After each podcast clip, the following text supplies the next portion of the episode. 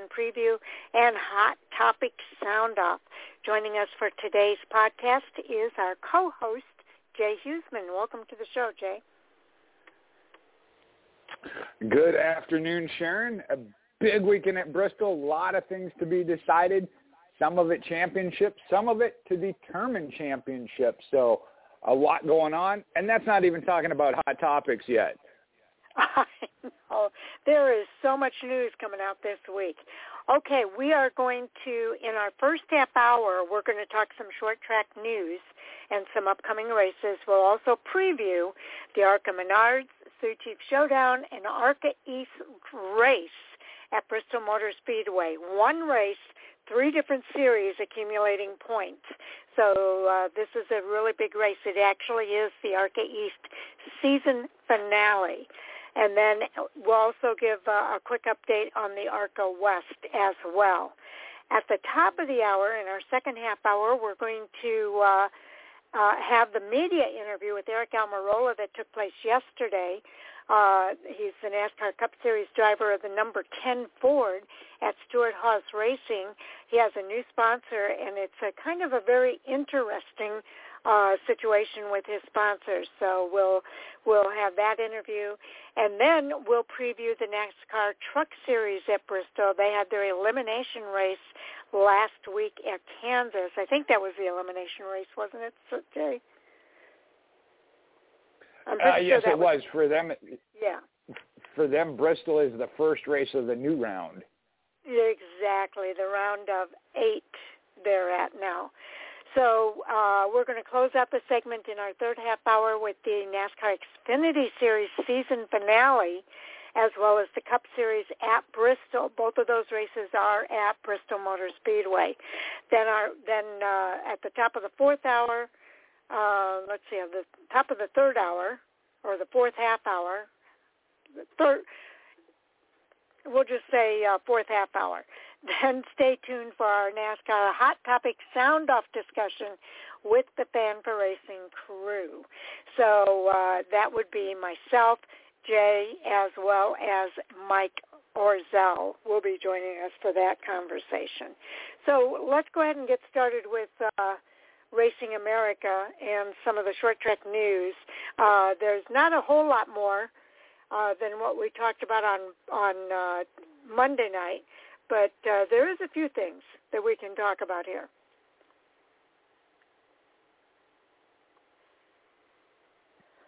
Well, to start okay. with, uh, you're right. Uh, from from Wednesday or here into Wednesday now, um, not a whole lot more comes back up. But I know we got uh, Thompson Speedway. They're set to roar back to life here on a Wednesday. Exactly, and then also uh, I know we'll be talking more extensively about this during our Hot Topic Sound Off segment, but in case you missed uh, the uh, announcement from Kyle Busch and Kyle Busch Motorsports uh, that he'll be racing at Richard Childress Racing for next season. They have a video uh, post announcement over at Racing America. So if you want to check that out, uh, that's available over at Racing America as well. Uh, and part of that news is that uh, Busch Motorsports is also moving over to Chevrolet uh, for next season. So big, big news there in that regard. Well, and that certainly does come into play when when you talk about the um, the short track news with KBM uh, trucks I know with his late model, they aren't necessarily by brand per se, a manufacturer, but the driver development program I think is going to change up hugely uh, as far as that goes throughout the line. So it's definitely going to be interesting to see how this all plays out down the future. This decision that was made yesterday or announced yesterday isn't just uh, about Kyle Busch RCR. Uh, there's a lot of impacted things that we have yet to see the full impact of. Absolutely. So watch for more news in that regard. Now, there's also some penalties issued uh, in the CARS tour Uh, penalties were announced for Carson Kvapil as well as Jake Garcia pertaining to their actions in the HarrisonWorkwear.com 225 at Tri-County Speedway on Friday evening. Uh, after an accident on the cool, da- cool down lap of the car's late model stock car tour, feature that saw him turn Zach Miracle into the wall, points leader Carson Kvapil has been suspended for the next event at Ace Speedway for violating Section 1A of the penalty code stated in the series rule book. Under this guideline, any member who performs an act or participates in actions deemed by officials as detrimental to racing or the series can be assessed a fine of $500 or face a, and face a suspension or lose championship points. So along with that suspension, Kvapil's also been placed, placed on probation by the Cars Tour for three final races of the 2022 season. Any additional violations he commits while on probation could result in further disciplinary actions by the series. For Garcia, he turned William Sawalich around in the final lap while battling for the lead. He will be allowed to keep his victory on the 100-lap uh, Cars Pro Late Model Tour feature, but he must undergo his he must forego his total race winnings of $4,000 after carefully reviewing every single angle of the last, lap, last lap accident at Tri-County and seeking opinions of other race directors from respected series the officials determined that Garcia was too aggressive in his attempt to overtake Saul, and excessive aggression caused Sawalich to lose control and impact the wall. So two very big, big penalties there in uh, late models. And unfortunately, we have seen this before. When you talk about these lower series, I know at the at the cup level and uh, higher levels, we don't see a whole lot of uh, suspensions for that. Um, drivers are more mature for one, more professional, but also there's a lot of sponsorship and things involved. Uh, at this late model uh, level, that's where they're teaching them, hey, it's going to cost you if you drive like this. So I understand their their position. You mentioned it. They they talk to other series directors.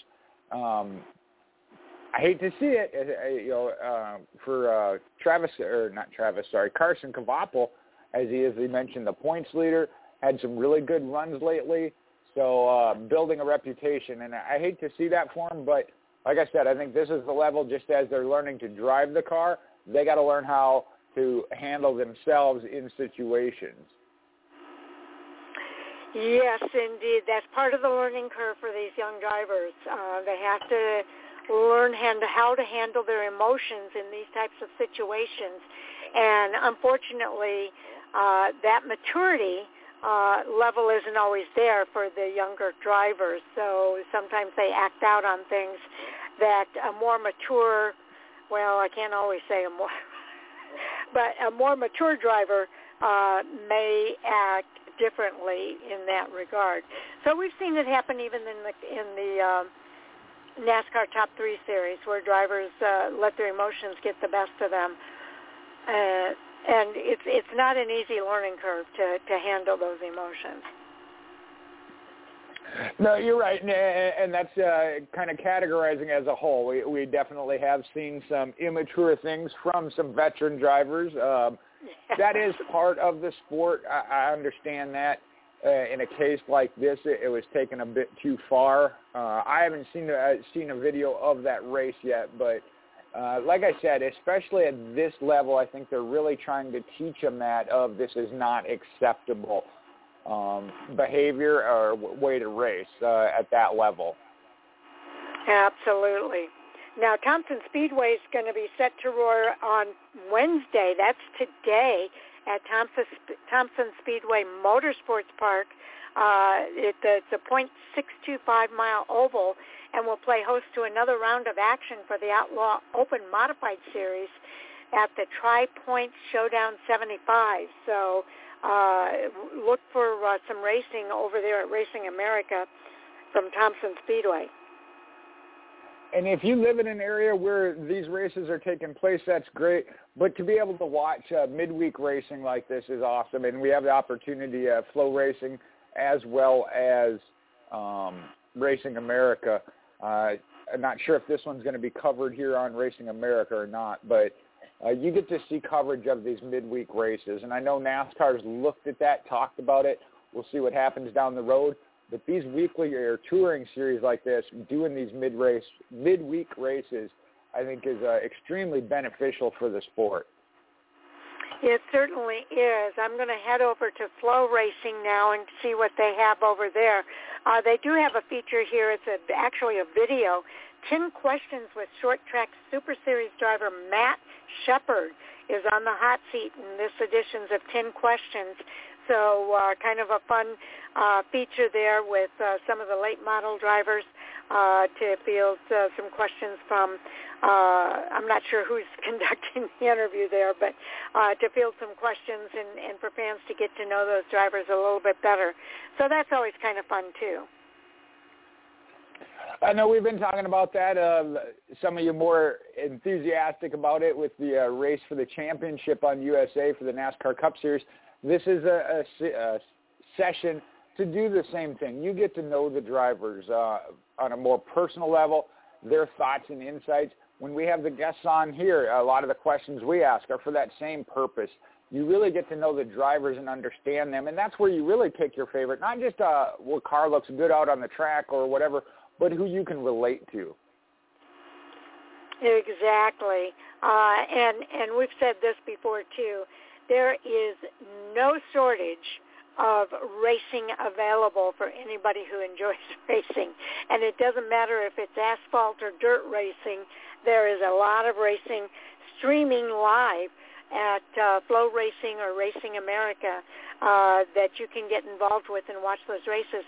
And guess what? If you happen to miss the race, we always think it's best if you can get out there to the track, but if you miss that race, you can watch the replay of the race at those locations as well. So it's really worth uh, the extra investment for to subscribe to either one of those sites to uh, see additional racing, uh, not only over the weekend but throughout the week. So there is a whole lot of news uh, available. The Whelen Tour uh, is going to honor Eddie Partridge with a special format so uh, that's at Riverhead Race, Raceway, and uh, that's something for those that like to watch the Whelen Modified Tour. Uh, that special honoring of Eddie Partridge with the special format at Riverhead Speedway. I Eddie haven't Partridge, seen what by the uh, way, form- is the track owner. Go ahead. You, can, you go on, Sharon. I was going to say I haven't seen what format format they're using, but on some of these races, that's an I find an interesting aspect. I'm not saying kind of like the All Star race. You like to see a different format every once in a while, not necessarily weekly, but when they do these races like that, where they do do a, a different format. I know I got one coming up. I got to cover. It makes a it makes it interesting to see once in a while. Yes, it is, and and I'm sorry I said uh, track owner. He's actually a team owner. Uh, former Riverhead and longtime team owner Eddie Partridge is being honored with a 256-lap race named after him on Saturday. Normally a 200-lap feature, the race has been extended by NASCAR Whelen Modified Tour and Riverhead officials to its new distance to pay tribute to the number six that Partridge fielded in the series uh, for so many years. So I think that's pretty cool that they're doing that and taking the time to honor uh, some of these folks. I know Ryan Preece is going to be there. I was I was trying to think of some of the drivers that, that have been connected. Yeah, Ryan Preece uh, was one of them. Uh, I think Ron wasn't Silk. James Bickford as well. Uh, he was associated with um, uh, Sunrise Ford Racing when it was called Sunrise Ford. It's now called Sunrise Racing. But yeah, uh, James Bickford uh, raced. Uh, I don't know if he raced in the Whelen Modified, but he raced the uh, K&N Pro Series with Sunrise Ford. And That's I was that's thinking uh, Partridge Partridge was there at one time too with the West Series. well, there was a Ryan Partridge that raced in the West Series. Oh, maybe that's who I'm thinking. Okay, maybe that's who I'm thinking. Yeah, there was a Ryan Partridge that raced in the K&N West Series. Yep, you're okay, right. That's, that's where have, I was thinking. Yeah. We're going to go ahead and move over to the ARCA Menard Series now. They are racing this week out of Bristol Motor Speedway. As I mentioned earlier, this is going to be the season finale uh, for. Um, I want to see if I can find these notes. I sent them to you. I'm going to have to look at your notes. Um, I um, they are. it's a season finale for the ARCA Menards Series East, uh, the Bush Beans Sioux Chief Showdown Championship pre-race notes, and actually it's going to be the season finale for the Sioux Chief Showdown Championship as well, Sal. Or I'm sorry, Jay. no, no worries. Uh, you mentioned it. Uh, three different um, point standings of championships uh, looking to be worked on here. I know it is not the final for the ARCA Menard series, but it is, as you mentioned, for the East series as well as the Sioux Chief Showdown. Now, Nick Sanchez enters that Bush Beans 200 Sioux Chief Showdown uh, championship with a 12-point lead in the ARCA Menard Series championship standings over Daniel Dye. And Sanchez finished second in the Kansas Lottery 150 at Kansas Speedway, while Dye, finished fourth. Unfortunately, our third place, that one's a little bit tougher to cover. It is. After two finishes outside the top 10 at DuQuoin State Fairgrounds and Kansas Speedway, Rajah Caruth now sits 38 points out of the lead with three races left in the ARCA Menard Series. Uh, and uh, he was carrying the series points lead for a while, but uh, with a couple of really rough uh, races here, he's kind of fallen back to that 38 points back. So he's going to be looking uh, for a rebound at at Bristol. Now, one that is sitting pretty, you mentioned Sammy Smith. He finished third at Kansas Speedway in his 12th, with his 12th uh, top five finish in 13 starts for 2022, and he's looking to uh, have a huge weekend here at Bristol. He, is because he's going to look to lock up both the ARCA Menard Series East Championship and the Sioux Chief Showdown Championship by taking the green flag in the Bush Beans 200 uh, Sioux Chief Showdown Championship. It will be his second consecutive East Championship and second consecutive Sioux Chief Showdown Championship for the number 18 team, which won last year with Ty Gibbs driving that number 18 KBM car. And to tell you why, Smith's average finish in the nine Sioux Chief Showdown races at this point for 2022 is an impressive two points. it does indeed. Also, Jesse Love and Taylor Gray return to the ARCA Menard Series for another short track round. Gray is looking for his fourth win of the season following victories at Phoenix, Mid-Ohio, Pocono, and uh, Gray also won the East race in May at Dover Motor Speedway. It's a concrete one mile over similar to Bristol. So uh, look out there. Love won the dirt race at Illinois State Fairgrounds earlier in 2022 and won on a similar high banked half mile Salem Speedway in 2021. So those two are uh, two drivers to definitely keep your eye on here. And normally we see uh, these other series a little more spaced out, but the Bush Beans 200 Sioux Chief Showdown Championship, it'll be the third race for the ARCA Menard Series in 11 days. Uh, two of them were postponed by a day due to inclement weather, as the Rust-Oleum Automotive finishes 100 at DuQuoin, which was won by dirt specialist Ryan Unzicker, uh, kicked off that stretch Monday, September 5th after the Lottery 150 which was won by Corey Heim. Uh, that was also pushed back a day and ran on Sunday morning. So that's pretty impressive for the for this uh, this series. Uh, as you say, they normally have kind of a two week to maybe even a month gap between races. That's true. Uh, there are uh, a few drivers here that are uh, going to have milestones this weekend. Nick Sanchez, Toni Breidinger, and Alex Clubb are all scheduled to make their 30th career ARCA Menard Series start in the Bush Beans 200 uh, and the Sioux Chief Showdown Championship. So uh, uh, keep an eye on those drivers as well. uh, as they celebrate their 30th start. Well, and we'll talk about this name here a couple times throughout the uh, preview and hot topics. We got Brandon Jones. He's going to make his fifth and final start of 2022 in the number 81 Toyota for Joe Gibbs Racing. Now, Jones has three wins at Kansas Speedway, Charlotte Motor Speedway, and Watkins Glen International. His worst finish this season was third at Pocono. Okay, here's another name to watch. Connor Mosack. He's returning to the number 23 Brett Holmes Racing Chevrolet. Mosack's best ARCA Series uh, finish of the season was a third at Iowa Speedway. He won the Trans Am Series race on Saturday out at Watkins Glen International. I love seeing the crossover here between the different uh, uh, sports racing series. And we're starting to see that even at the cup level. Yeah, that is great. Now, we mentioned the uh, coverage, the Bush Beans 200 Sioux Chief Showdown Championship. It's set for 6.30 p.m. Eastern Time, uh, Thursday, September 15th. Uh, that's why we're doing the podcast today. And then we'll be televised live on FS1, but it'll also be broadcast on select affiliates of the MRN radio network nationwide and Sirius XM radio channel 391. Okay, so that's pretty cool.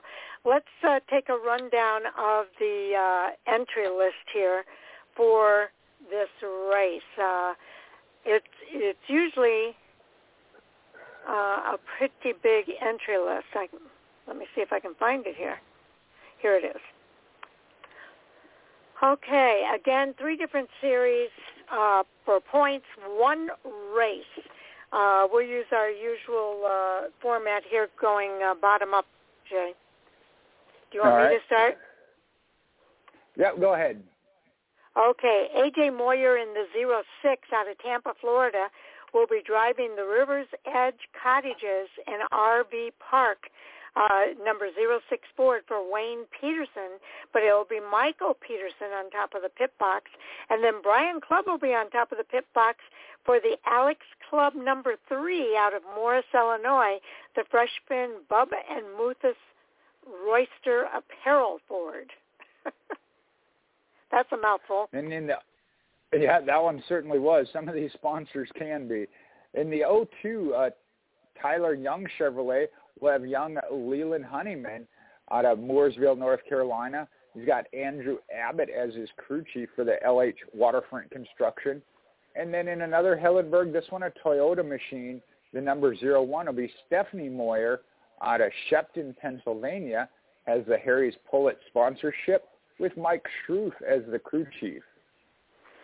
Okay, and uh, Mark Noble is uh, fielding an entry, the number 95 for Tanner Arms out of Springfield, Tennessee, uh, driving the Cedar City RV Toyota. David Noble will be on top of the pit box, and Terry Carroll will be on top of the pit box, team owner, uh, for the number 91 of Justin Carroll out of West Point, Virginia, Carroll's Automotive Toyota. And then in that number uh, 81 Gibbs machine we talked about, Brandon Jones comes out of Atlanta, Georgia, carrying the Menards Homeworks sponsorship. Jeff Meendering as the crew chief. And then out of Tonawanda, New York, excuse me, Tonawanda, New York driver Andy Jankowiak in the number 73 cell phone machine uh, Toyota planter box as a sponsor. Mike Dayton is the one calling the shots there. Yeah, Andy DeCaliac. Uh, then it'll be Michael Lira driving that number 60 uh, Port or- from Port Orange, Florida, ACL Remodeling LLC, Gyram Tile Chevrolet for Josh Williams, and Josh will be on top of the pit box. Then it will be David Leaner on top of the pit box for the Venturini-owned uh, number 55 Toyota for Connor Jones out of Fredericksburg, Virginia for Jones Utilities. We talked about the crossover from different sports series. We also have that international flavor as Andres Perez de Lara out of Mexico City, Mexico, going to be driving the 51 for DGR in a Ford. Johnny Gray is listed as the owner. Derek Smith as the crew chief. And then Ashton Higgins out of Weaverville, North Carolina, brings a Leapfrog Landscaping, Alliance Driveway Solutions number 49 Toyota for his uh, cell phone team. Tony Pankoskis, I believe, is the uh, crew chief. Okay, driving the familiar number 48 is Brad Smith from Shelby Township, Michigan and uh, he'll be behind, he'll be behind the wheel of his own Chevrolet with Leo Krieger on top of the uh, pit box, and Jeff McClure will be on top of the pit box for his team, uh, fielding Ron Bandemir Jr. in the number 44 out of Sheridan, Illinois, the Mac Rack Make Rack Repair Finish Line Flooring Ford. We got a championship contender the number 43, Daniel Dye, comes out of Deland, Florida with a champion container, GMS Maury Gallagher owned Chevrolet.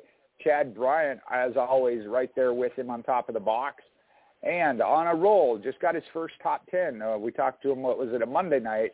Christian Rose in the Bruce Cook Chevrolet number 42 comes from Martinsburg, West Virginia, and brings the West Virginia Tourism Almost Heaven sponsorship along with Derek Peebles as his crew chief. Okay. I apologize for that.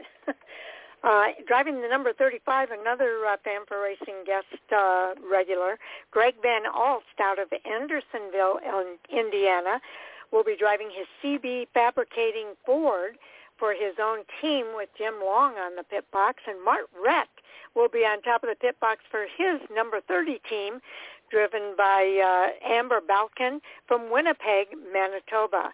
She'll be driving the Icon Ford this weekend.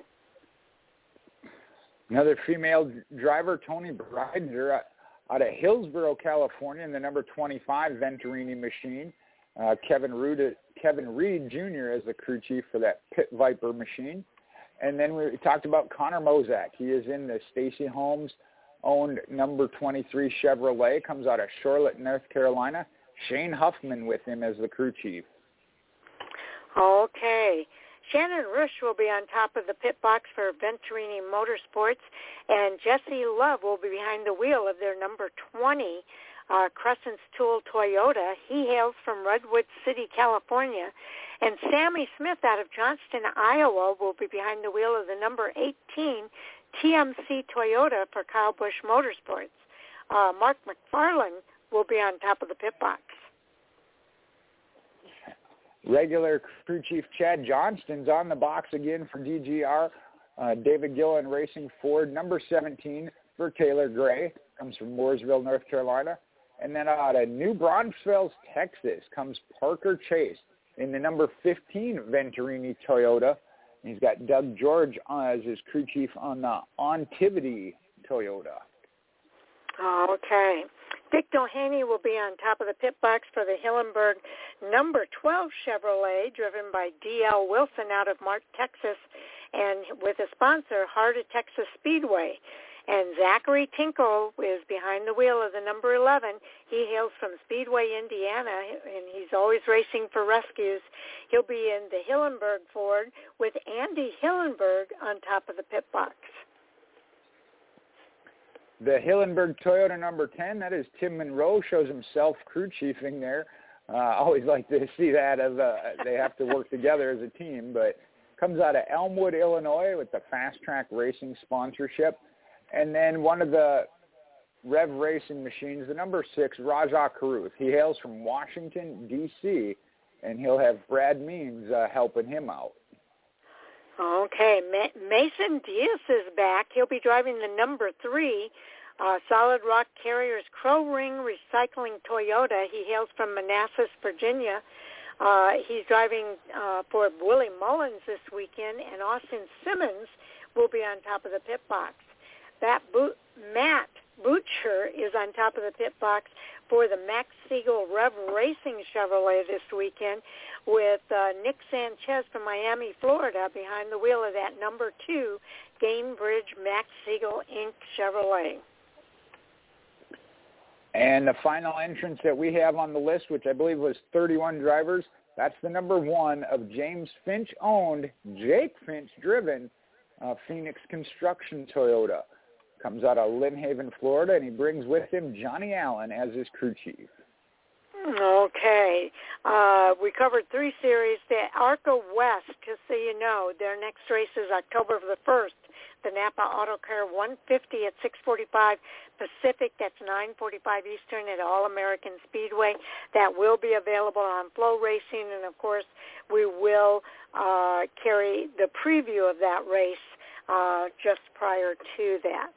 So now uh, it is time for us to go to uh, the audio that we have here from Aric Almirola, the driver of the number 10 Stewart-Haas Racing Ford.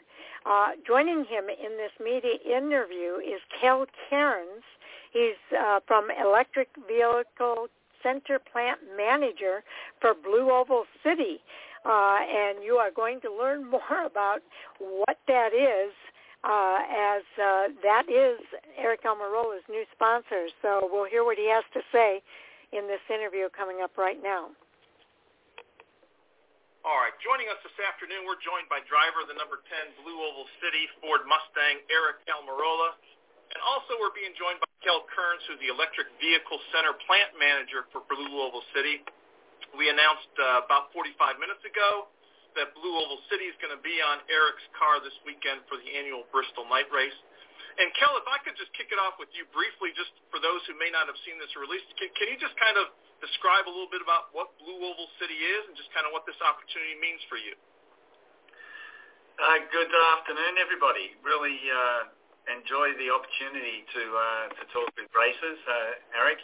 But um, Ford, uh, as you know, is leading the electric revolution um, with strong plans to uh, create uh, a sustainable automotive uh, manufacturing uh, ecosystem at Blue Oval City. Um, we have an electric vehicle center. Uh, we have uh, a battery plant and other suppliers that together will be producing uh, the next generation battery electric truck for Ford while creating 6,000 jobs. So uh, really excited to be uh, showcasing Blue Oval City on Aric's uh, Ford Mustang this weekend. And Aric, the playoffs are off to a start with these non-playoff drivers who've won the first two races. I'm sure you'd like to make it a third this weekend, but just what's it like for you to have a new partner on board for this weekend? Well, it's awesome. Uh, you know, obviously Ford has been uh, a great uh, supporter of, of mine over the last 11 years. I've, that's the only Cup car I've ever driven. Um, you know, has, has been a Ford. So um, that's been uh, that's been fun over the last 11 years, and then to to see the progression uh, Ford Motor Company's made over those 11 years of me driving a, a Blue Oval, and to now represent uh, them this weekend at Bristol with Blue Oval City, and what a what a phenomenal uh, facility they're gonna they're gonna build there. Um, and I just hope that uh, the five and a half billion dollars that they've uh, committed to to build this facility um, doesn't uh, take away from our racing program. Is that okay, Cale? all right. If you've got a question for either Aric or Kel, by all means, raise your hand uh, or send me your question in the chat, and I'm happy to ask it for you. Uh, let's kick it off here first with Corinne Kennedy. Hey, Corinne, welcome to the call. Ask your question for Aric or Kel. Go ahead. Hey, thanks. Yeah, this is Corinne Kennedy, Commercial Appeal here in Memphis.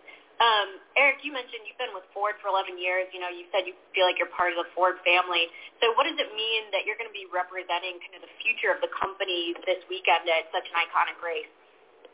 Well, it means a lot, and you know, to do it in the playoffs with a you know with a, a large spotlight on us. Um, you know, do it in Bristol, Tennessee. Uh, the the new plant is going to be in Memphis, Tennessee. Um, it's just a, a, a really cool weekend and a great opportunity for me. Like you said, uh, I, over the last 11 years, I've seen a lot of progression uh, out of Ford Motor Company.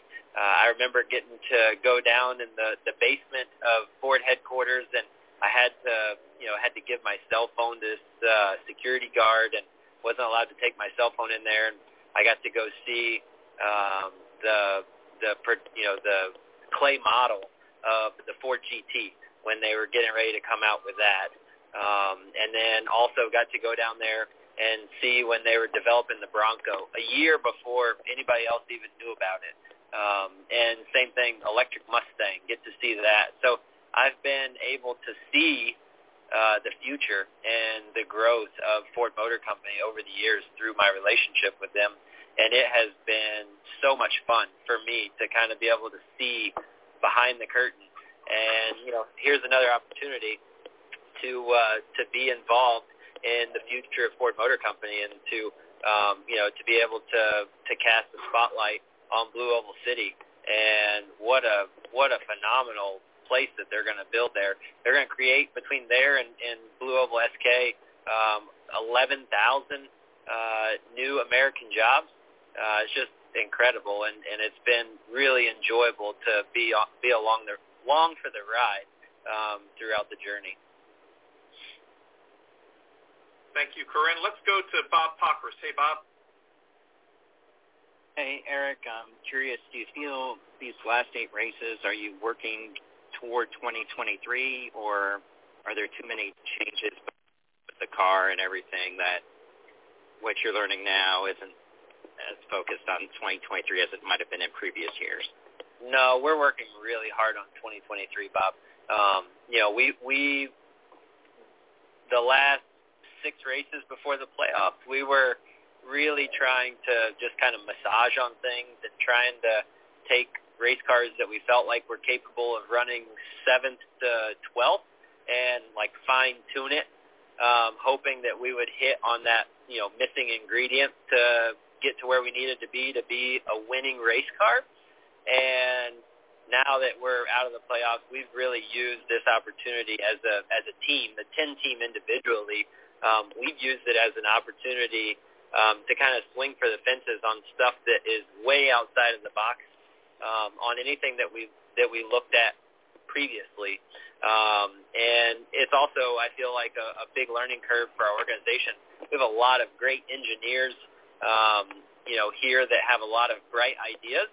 And oftentimes throughout the middle part of the season, um, you know, we we would shoot them down because we're like, man, we can't we can't try that. We only have 15 minutes of practice, and what if it doesn't work? If it doesn't work, we can't get it back out of the car.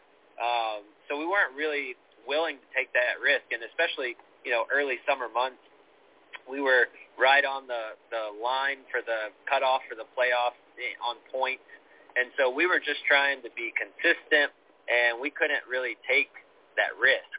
And so now, you know, not being in the playoffs, and I feel like we all kind of held hands and, um, you know, don't really care about finishing 17th, 18th, 19th in points. Um, doesn't really matter as much to us as much as it does to learn as much as we can going into next year so that we can go race for a championship next year. Um, you know, Drew and I had that conversation with our team uh, after we missed the playoffs at Daytona uh, we came back to the shop and we talked and we said, hey, I remember a handful of years ago, uh, the 22 car missed the playoffs and came back the next year and won the championship. So, um, you know, we're not we're not going to get too upset and hang our heads. We're just going to look ahead and uh, focus on getting better for next year. Thanks. That might. Okay, we'll let it uh, in there. Uh, but your thoughts about uh, the new sponsor for uh, Aric Almirola. Uh, this is part of the future, uh, and NASCAR is headed in this same direction, Jay.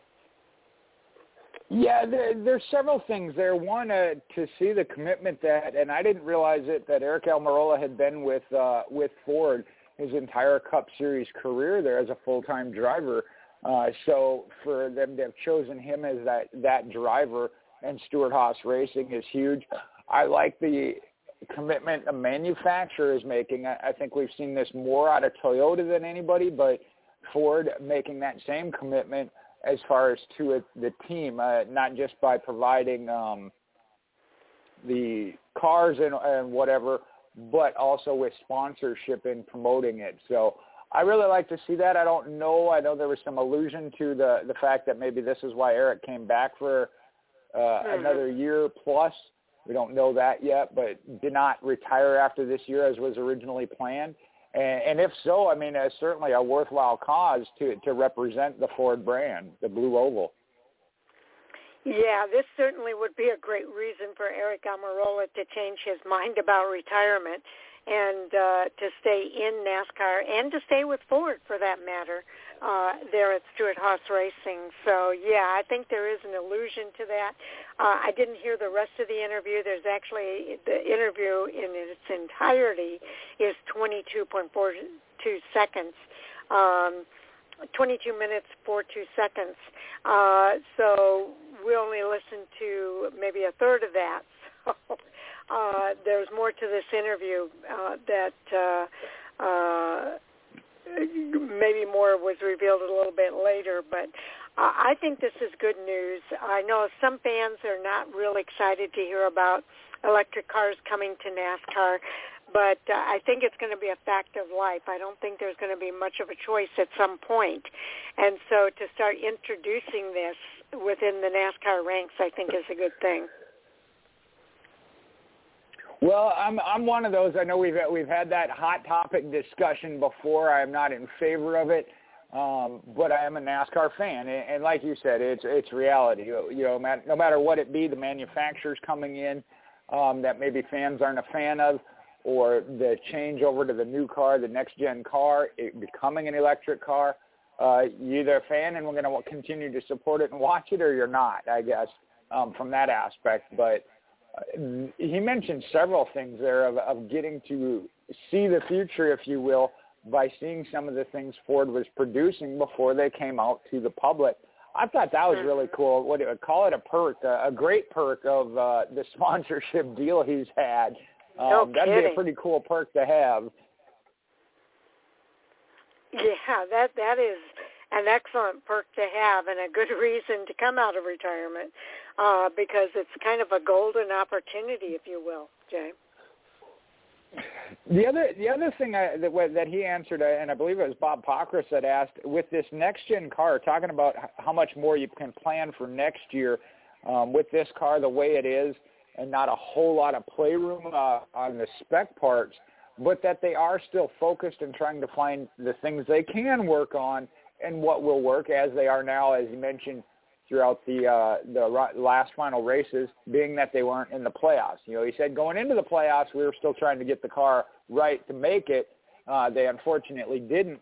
They are looking at the at, at 2023 and beyond as far as now what they can do. So, um, just uh, what word? Bad that they didn't make the playoffs, but being that they are out, they can do that. Uh, research and development, if you will, for the entirety of Stewart-Haas Racing so that all four teams will benefit come next year.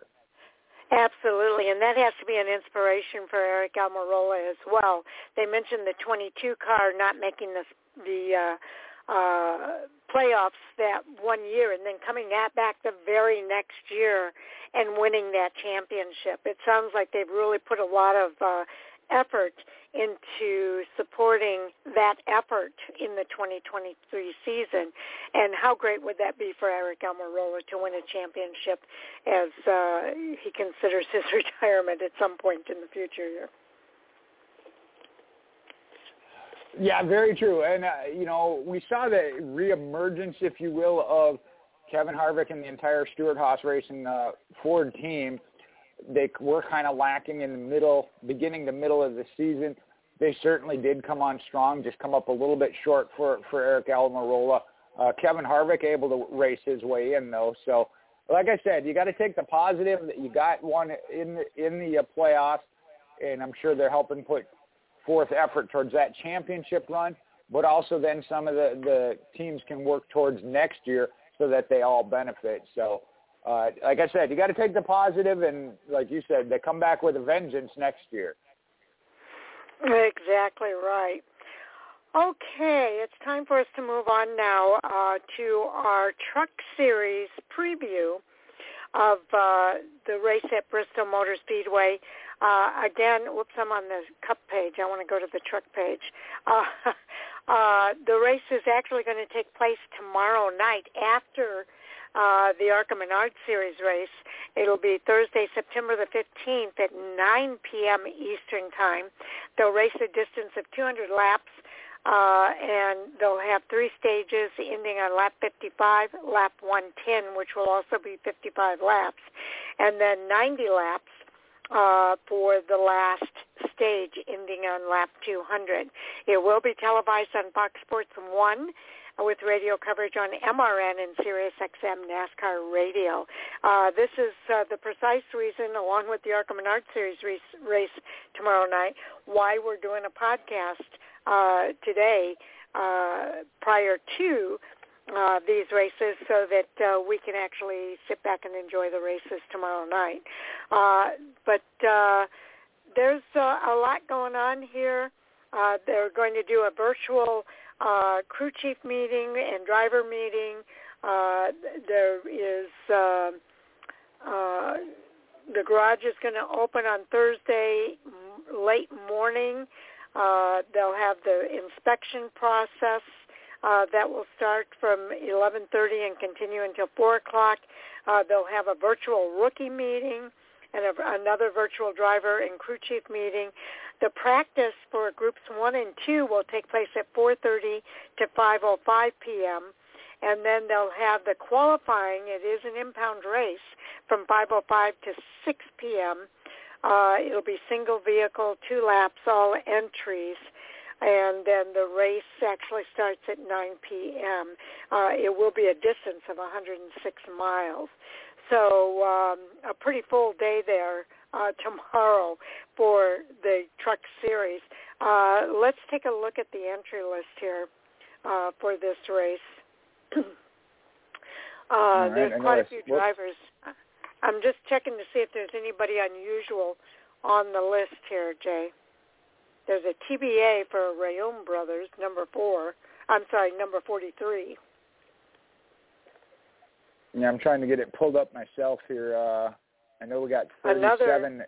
37 drivers and teams entered, so we will have one that misses the race. And the fact that we highlighted each of the series running at Bristol Motor Speedway, but in a different position. The truck series here, they just ended their uh, first round and eliminated two drivers.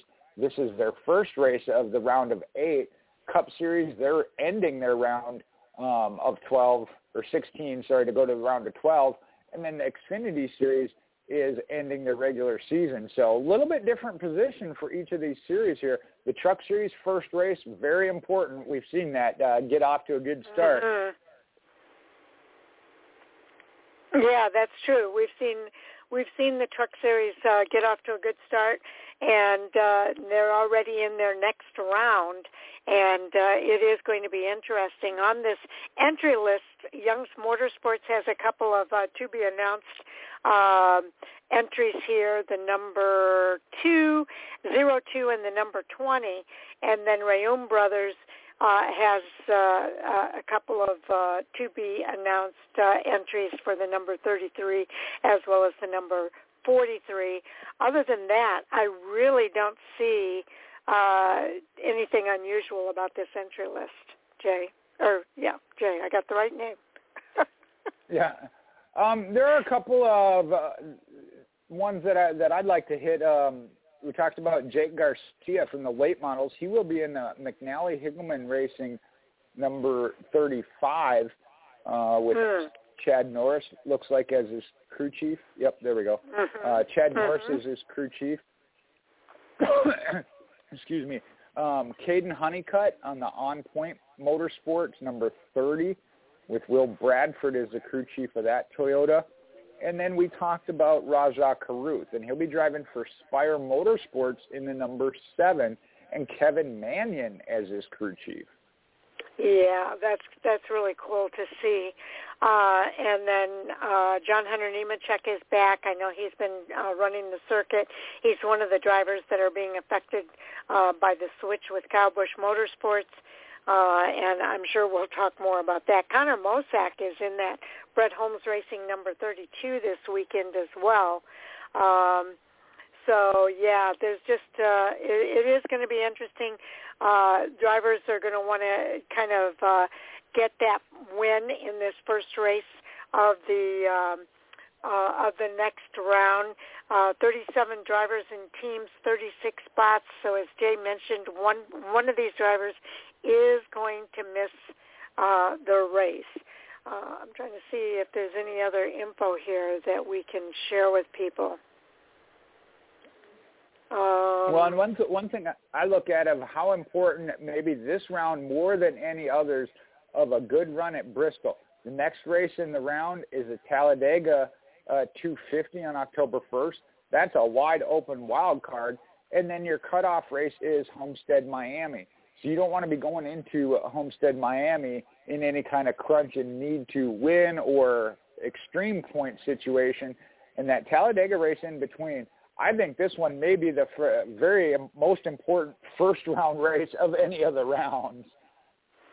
Yeah, that's true. Uh, let's let's kind of refresh everybody's memory of uh, this reseeding uh, of the Truck Series point standings uh, after two drivers missed the cutoff. That was Carson Hocevar and Matt Crafton. Uh, they were eliminated after Kansas.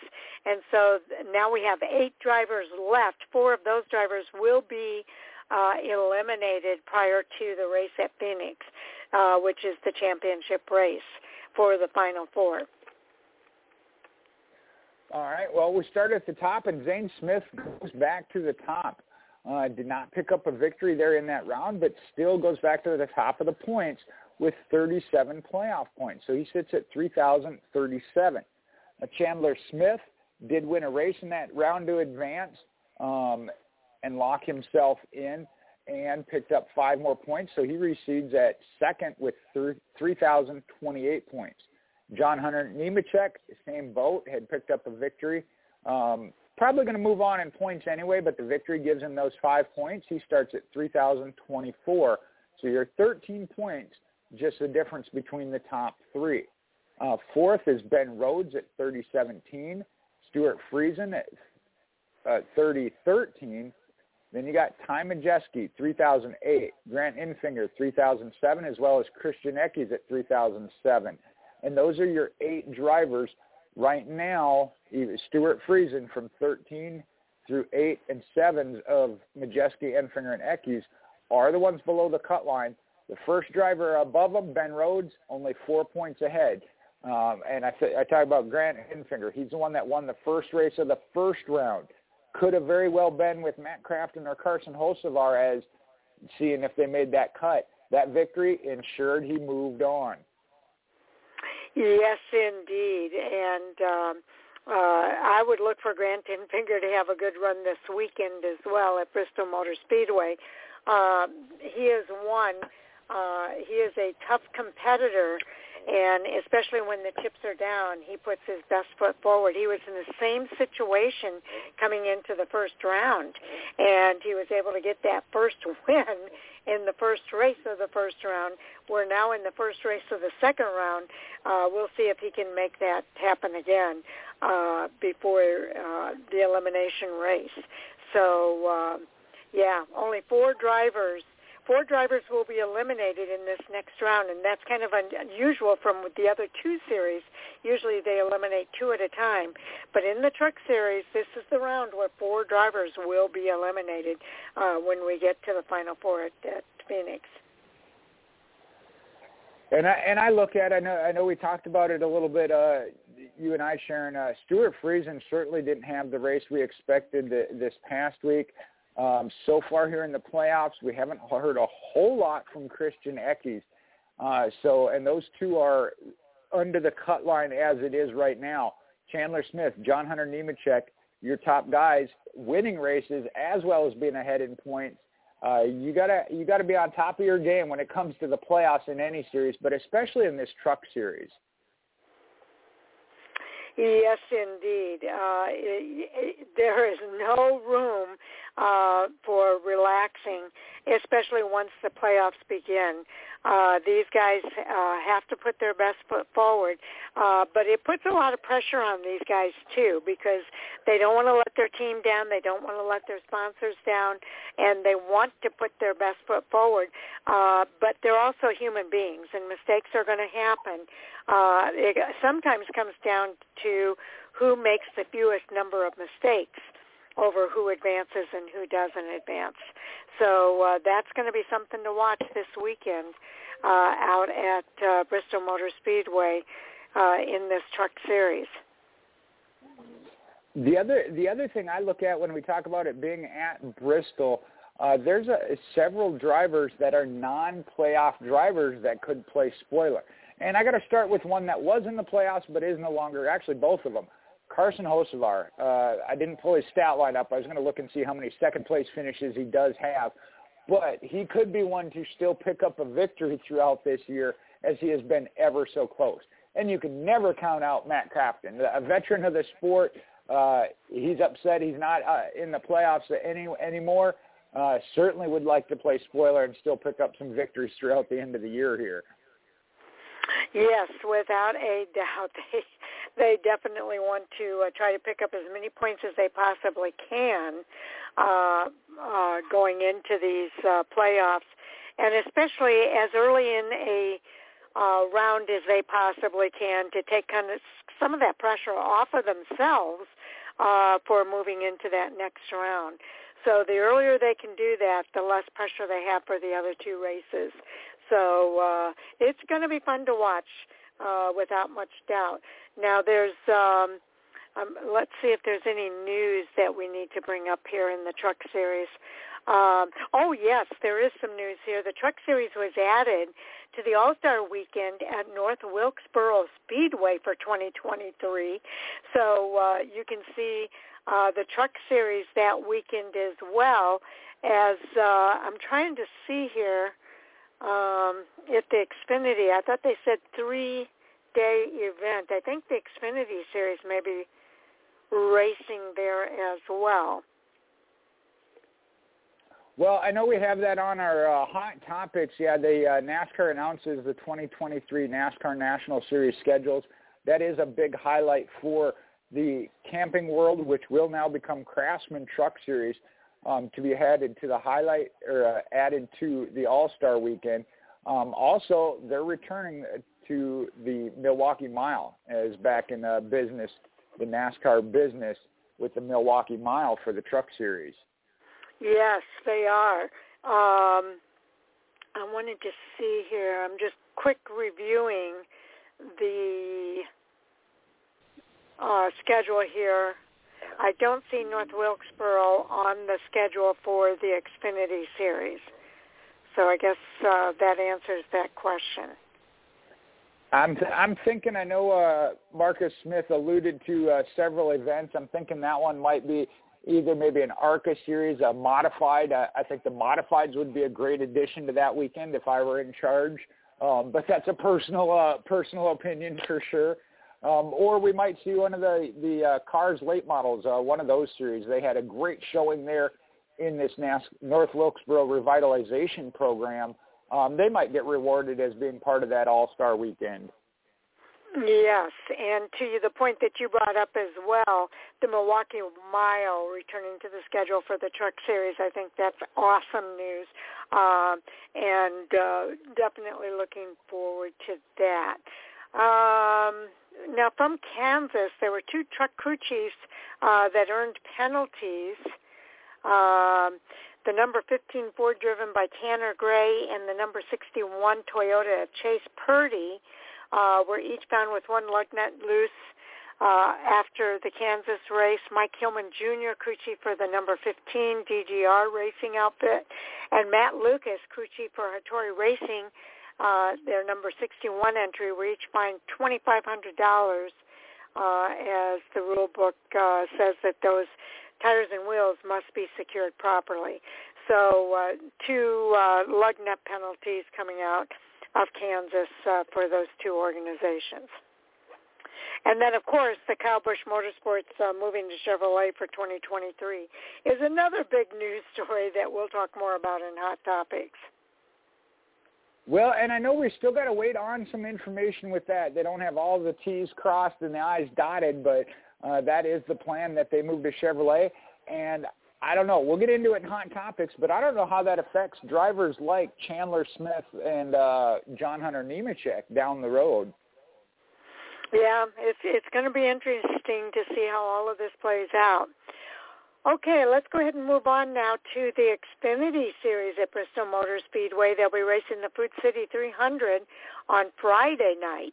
Uh, again, these are Thursday, Friday, and Saturday night races this weekend. Uh, Friday night is the Xfinity Series at 7.30 p.m. Eastern Time on USA Network. Uh, they'll have practice on Friday, September the 16th, 2.35 to 3.10 p.m. Qualifying is Friday, September the 16th at 3.10 to 4 o'clock. Again, it's an impound single vehicle, two laps, all entries uh, qualifying event. Uh, radio coverage will be available on PRN and SiriusXM NASCAR Radio. Um, so uh, let's uh, take a look at the entry list here and see if there's anything uh, that stands out on this entry list. Well, we start with there's 41 cars on the entry list for Friday's Food City 300 Xfinity Series race there at Bristol Motor Speedway, which unfortunately means three cars will fail to qualify. So got to be aware of that. And there are definitely some ones to highlight here. Yes, indeed. We've got notables in the zero two is Sage Karam. Number five will be Brandon Brown. Number six uh, will be driven by Bobby McCarty. The number 13, Chad Finchum. Uh, Jeffrey Earnhardt's back in the number 26. Kyle Weatherman will be behind the wheel of the number 34. Patrick Emerling will drive the number 35. Alex Labbé uh, driving the number 36. The number 38 will be driven by C.J. McLaughlin. The number 44, Ryan Ellis. Number 45 is Stefan Parsons. Nick Sanchez will be behind the wheel of the number 48. Uh, driving the number 77 will be Ronnie Bassett Jr. Matt Mills will be in the number 78. And Josh Williams will be behind the wheel of that number 92 definitely some interesting things there. We've seen Sage Karam uh, make some starts um, road racing. To see him at Bristol uh, certainly going to be interesting. You talked about Brandon Brown moving over to the number five. Uh, I know we've talked about that a couple of times. Sponsorship works uh, the way it works. The back and forth doing what's best for that team. So we'll have to look to see who's in the actual number 68. But Nick Sanchez in at number 48 for uh, Alpha Prime. I like this. I've yeah. said if they could get a full-time deal put together for a driver, and I think throughout the year they've kind of been checking on drivers, testing them, uh, giving them auditions, and Nick Sanchez is the one that's going to be able to showcase his talent this weekend. That is so true. Uh, and uh, again, uh, a lot to look forward to here. I think we've highlighted all of the people that uh, are kind of uh, uh, additions to the Xfinity series. I want to just mention Jeremy Clements, as you may recall, had a win recently, and uh, that win uh, was not taken away, but he was eliminated from the playoffs.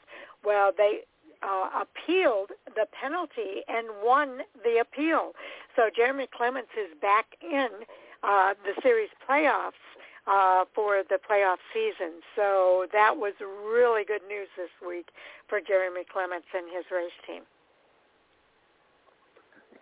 It was, and honestly, I I know with the Kyle Busch thing, we kind of knew was coming and been talking about for a while. This deal with this overturn of that penalty uh, might have been the biggest news we got this week, truthfully, because it does, as you mentioned, restores that win completely and he is now in the uh, Xfinity Series playoffs. I, I feel so bad for Ryan Sieg. Uh, going into this, we were talking about what was it? I think he was 12 points up. Going to have to be watching his competitor races stay ahead of him. He is now 19 points back because of this with the Jeremy Clements going in. Yes, uh, unfortunately, one driver had to be bounced in order for Jeremy Clements to uh, be put back in. So uh, let's look at the standings now as they stand for the Xfinity Series, uh, Jay. Well, and I'm looking on here. It doesn't have it updated here with uh, with Jeremy I would Clements go to NASCAR.com. Okay, uh, let me see if I can pull that up real quick. Um, while I'm doing that, I did want to mention there the. Oh, I pulled up the wrong one. One second. NASCAR.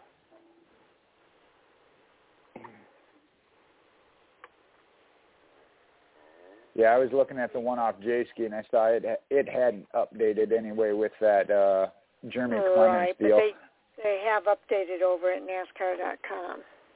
Yeah. Okay. And we are working without the news and notes this week. They have not come out yet, so Jay and I are kind of winging it here, trying to give you what we feel is the most important information going into these races this weekend. Well, and with with uh, just like we talk about with uh, availability to watch different races, we have a lot of different information and places we can pull from. You know, normally we do run from the uh, the news and notes there that gets posted anyway on Jayski. Um, so this has been a little bit different, but I think we're doing a, doing an okay job. I'd be doing better if I could get the Xfinity series. I got the Cup Series standings up. Let me get the Xfinity. Usually up there at the go. top, you can um, identify which series you want. Oh, there. Yeah, you're right. I didn't click on the Xfinity one first. That's why. Okay. All right. Come on. You want me to go ahead and point- get just point- started, or Just point. I'll just point this out. I don't have Xfinity internet, so maybe that's the problem. oh, I don't either. I I I actually have a fiber optic uh, internet service, which I absolutely love. I've not had any problems with it since I got it. Um, I just I thought will I'd say, put that in there to try and push the sponsor. yeah, there you go. I will say we uh this is the season finale for the Xfinity series. So this is the last chance for these drivers to try to get a win to get in to the playoffs because the next race is going to be a playoff event for the Xfinity series. It will be, and, and I'll take a look at how this will shuffle up here um, once we do the reseeding. Right now, they have Noah Gragson listed as the points leader at 2,045, followed by Ty Gibbs at 2040, then AJ Allmendinger at 2032. This isn't. This don't make no sense. Oh, because that's under the playoff. All right, slide back over. We'll, take, well, I'll come back and look at that in a minute, but What's not making sense to you? What? Oh, because it's it's not lined up right. Okay, I got it straight now. I don't know why these. Uh, AJ Allmendinger is currently your points leader at 1,003. Ty Gibbs second position at 965. Justin Allgaier third at 948. Noah Gragson 931. Uh, fifth place Josh Berry 866. Austin Hill at 769. Uh, we talked a little bit. We're going to talk about it more. Brandon Jones right now in the seventh spot, 756. Then Sam Merritt, Riley Herbst, and Daniel Hemric. You know, this one doesn't put him in it. Sheldon Creed, or Jeremy Clements. Well, that's because it's not the reseeded. Jeremy Clements is below the cut line right now, but he does have oh, the win. okay. Got the win. Okay, okay. That's what was. That's part of what was throwing me. Okay, so Riley Herbst, Daniel Hemric, Landon Cassill in the 11th spot. I see what you're saying. You're right. Ryan Sieg actually is 12th in points, whereas Jeremy Clements is in 16th, but with that victory does bump up and lock himself in, and that Yeah. again was restored after the overturn of the penalty. So now Ryan you Sieg wanna- and Sheldon Creed. What's that? If yeah, if you want to if you want to reset the rank to the projected playoff lineup, uh, AJ Allmendinger's in line to get that regular season championship at Bristol, but they've got a projected playoff rank here too. If you want to reset that, you'll see what the projected playoff ranking is. And, well, and that's what when I started, that was what was messing me up was because uh, that's the page I actually started on. So I was confused as to that. Um, so yeah, let me play with that. I see where the the buttons are now. Um, as you mentioned, then it will be AJ Allmendinger who picks up the regular season championship, most likely. It's not guaranteed yet. Mm-hmm. But with the reseeding, it would be Noah Gragson with those five race wins that goes to the top with 2045, Ty Gibbs 2040, and AJ uh, AJ Allmendinger even picking up the 15 bonus points would go to third at 2032. Um, gets real tight there. Justin Allgaier at 2030. Now, as Sharon said, this is projected. We still have one race left where they can get uh, the two stage points as well as five points for winning. Um, and then the final rundown of the top 10 in the regular season championship are awarded points. So this is just Mhm. projected. Um, Josh Berry, then Austin Hill at 2016, Brandon Jones at 2010. Here it shows moving from 16th in driver points, would start eighth in playoff is Jeremy Clements with the five bonus points for winning the race, along with Sam Mayer. Then you got Daniel Hemric, Riley Herbst, and Landon Cassill rounding out the field. Now, again, this could all change. We could see Sheldon Creeder, Ryan Sieg win a race as well. Then it gets Mhm. really interesting, as that would be Landon Cassill, who's got the pressure on him to maintain. Yes, a lot can change in this race at Bristol. It is again their season finale. A lot of these drivers are racing hard in this race in order to get themselves in position to be in the playoffs. The best way for them to move on is if they can get a win, especially those drivers that are uh, at the bottom uh, of the uh, top 12 or those drivers that are below that cut line. Uh, th- their best bet is to get a win at Bristol to put themselves in. And unfortunately, Landon Cassill is the guy that's on that cut line that could get bumped out unless he's able to go out there and get the win himself. Well, it's certainly a, a great year for Landon Cassill. They're running with Kaulig Racing full time. Um, I know he's kind of had his ups and downs. James has picked him quite a bit this year, and done well with him in our fantasy points. Uh, I'm so happy for Landon Cassill. Kaulig Racing has built such an organization there. Mentioned AJ Allmendinger right now leading the uh, championship standings. Yes, indeed. Now, one of the news stories coming out of the Xfinity series here that we will talk about on Hot Topic Sound Off is Brandon Jones is joining JR Motorsports for the 2023 series uh, season. He's going to be behind the wheel of the number nine Chevrolet for JR Motorsports next year, signing a 20 uh, signing an agreement uh, with JR Motorsports for the Xfinity Series season. So Jones is a five-time winner and eight-year veteran of the series. He qualified for the playoff in six of the last seven seasons. In addition to his five wins, including a popular victory at Martinsville, Jones claims 35 top five and 97 top 10 finishes and a best points effort of sixth in 2022. So that was really big news for Brandon Jones this week. Uh, certainly, and you're right. We're definitely going to talk about that in Hot Topics. Uh, we knew that JR Motorsports looking for a driver for that number nine, as Noah Gragson has moved on to the Cup Series, uh, signing on with uh, GMS Petty Racing. So uh, st- some things changing there. And I think this leads to the Kyle Busch JGR uh, situation as well. Brandon Jones leaving JGR, they got possibly two open seats there in the Xfinity Series, one for sure now. We talked about Sammy Smith, uh, what he's been doing, getting some limited Mhm. starts, the two-time ARCA East champion. Might we see him full-time then in that uh, number 19? Don't know. Well, we're about to find out, I'm sure. uh, you know, it's it's interesting. Once one domino falls, it seems like a bunch of dominoes fall after. So, and that certainly has held true this week uh, with uh, different announcements coming out this week uh, after the uh, Busch KBM announcement. Okay, we are uh, pretty much done unless you have something more that you want to add to the uh, Xfinity series, uh, Jay. Yeah, well, actually, two quick things here. I mentioned uh, Brandon Brown going into the number five. It's going to be Chris Wright in the number 68 Brandonbilt Motorsports uh, Chevrolet there. with Hummer EV as the sponsorship. Doug Randolph will stay as the crew chief. And then there was another one I just had here. Uh, Michael Walter Brewing is going to be sponsoring Dawson Cram. Uh, Dawson Cram announced today that he'll return to the NASCAR Xfinity Series, driving the number 47 Chevrolet for Mike Harmon here in the Food City 300. So a couple other ones to kind of watch and keep your eye on.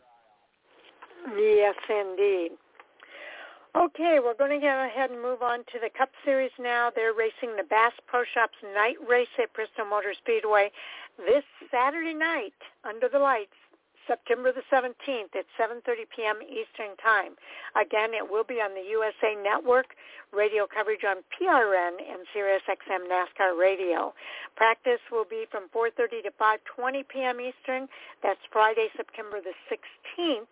That will be televised on USA, as well as qualifying at 5.30 to 6.30 p.m. on Friday, September the 16th. So uh, we'll look forward to uh, watching that race.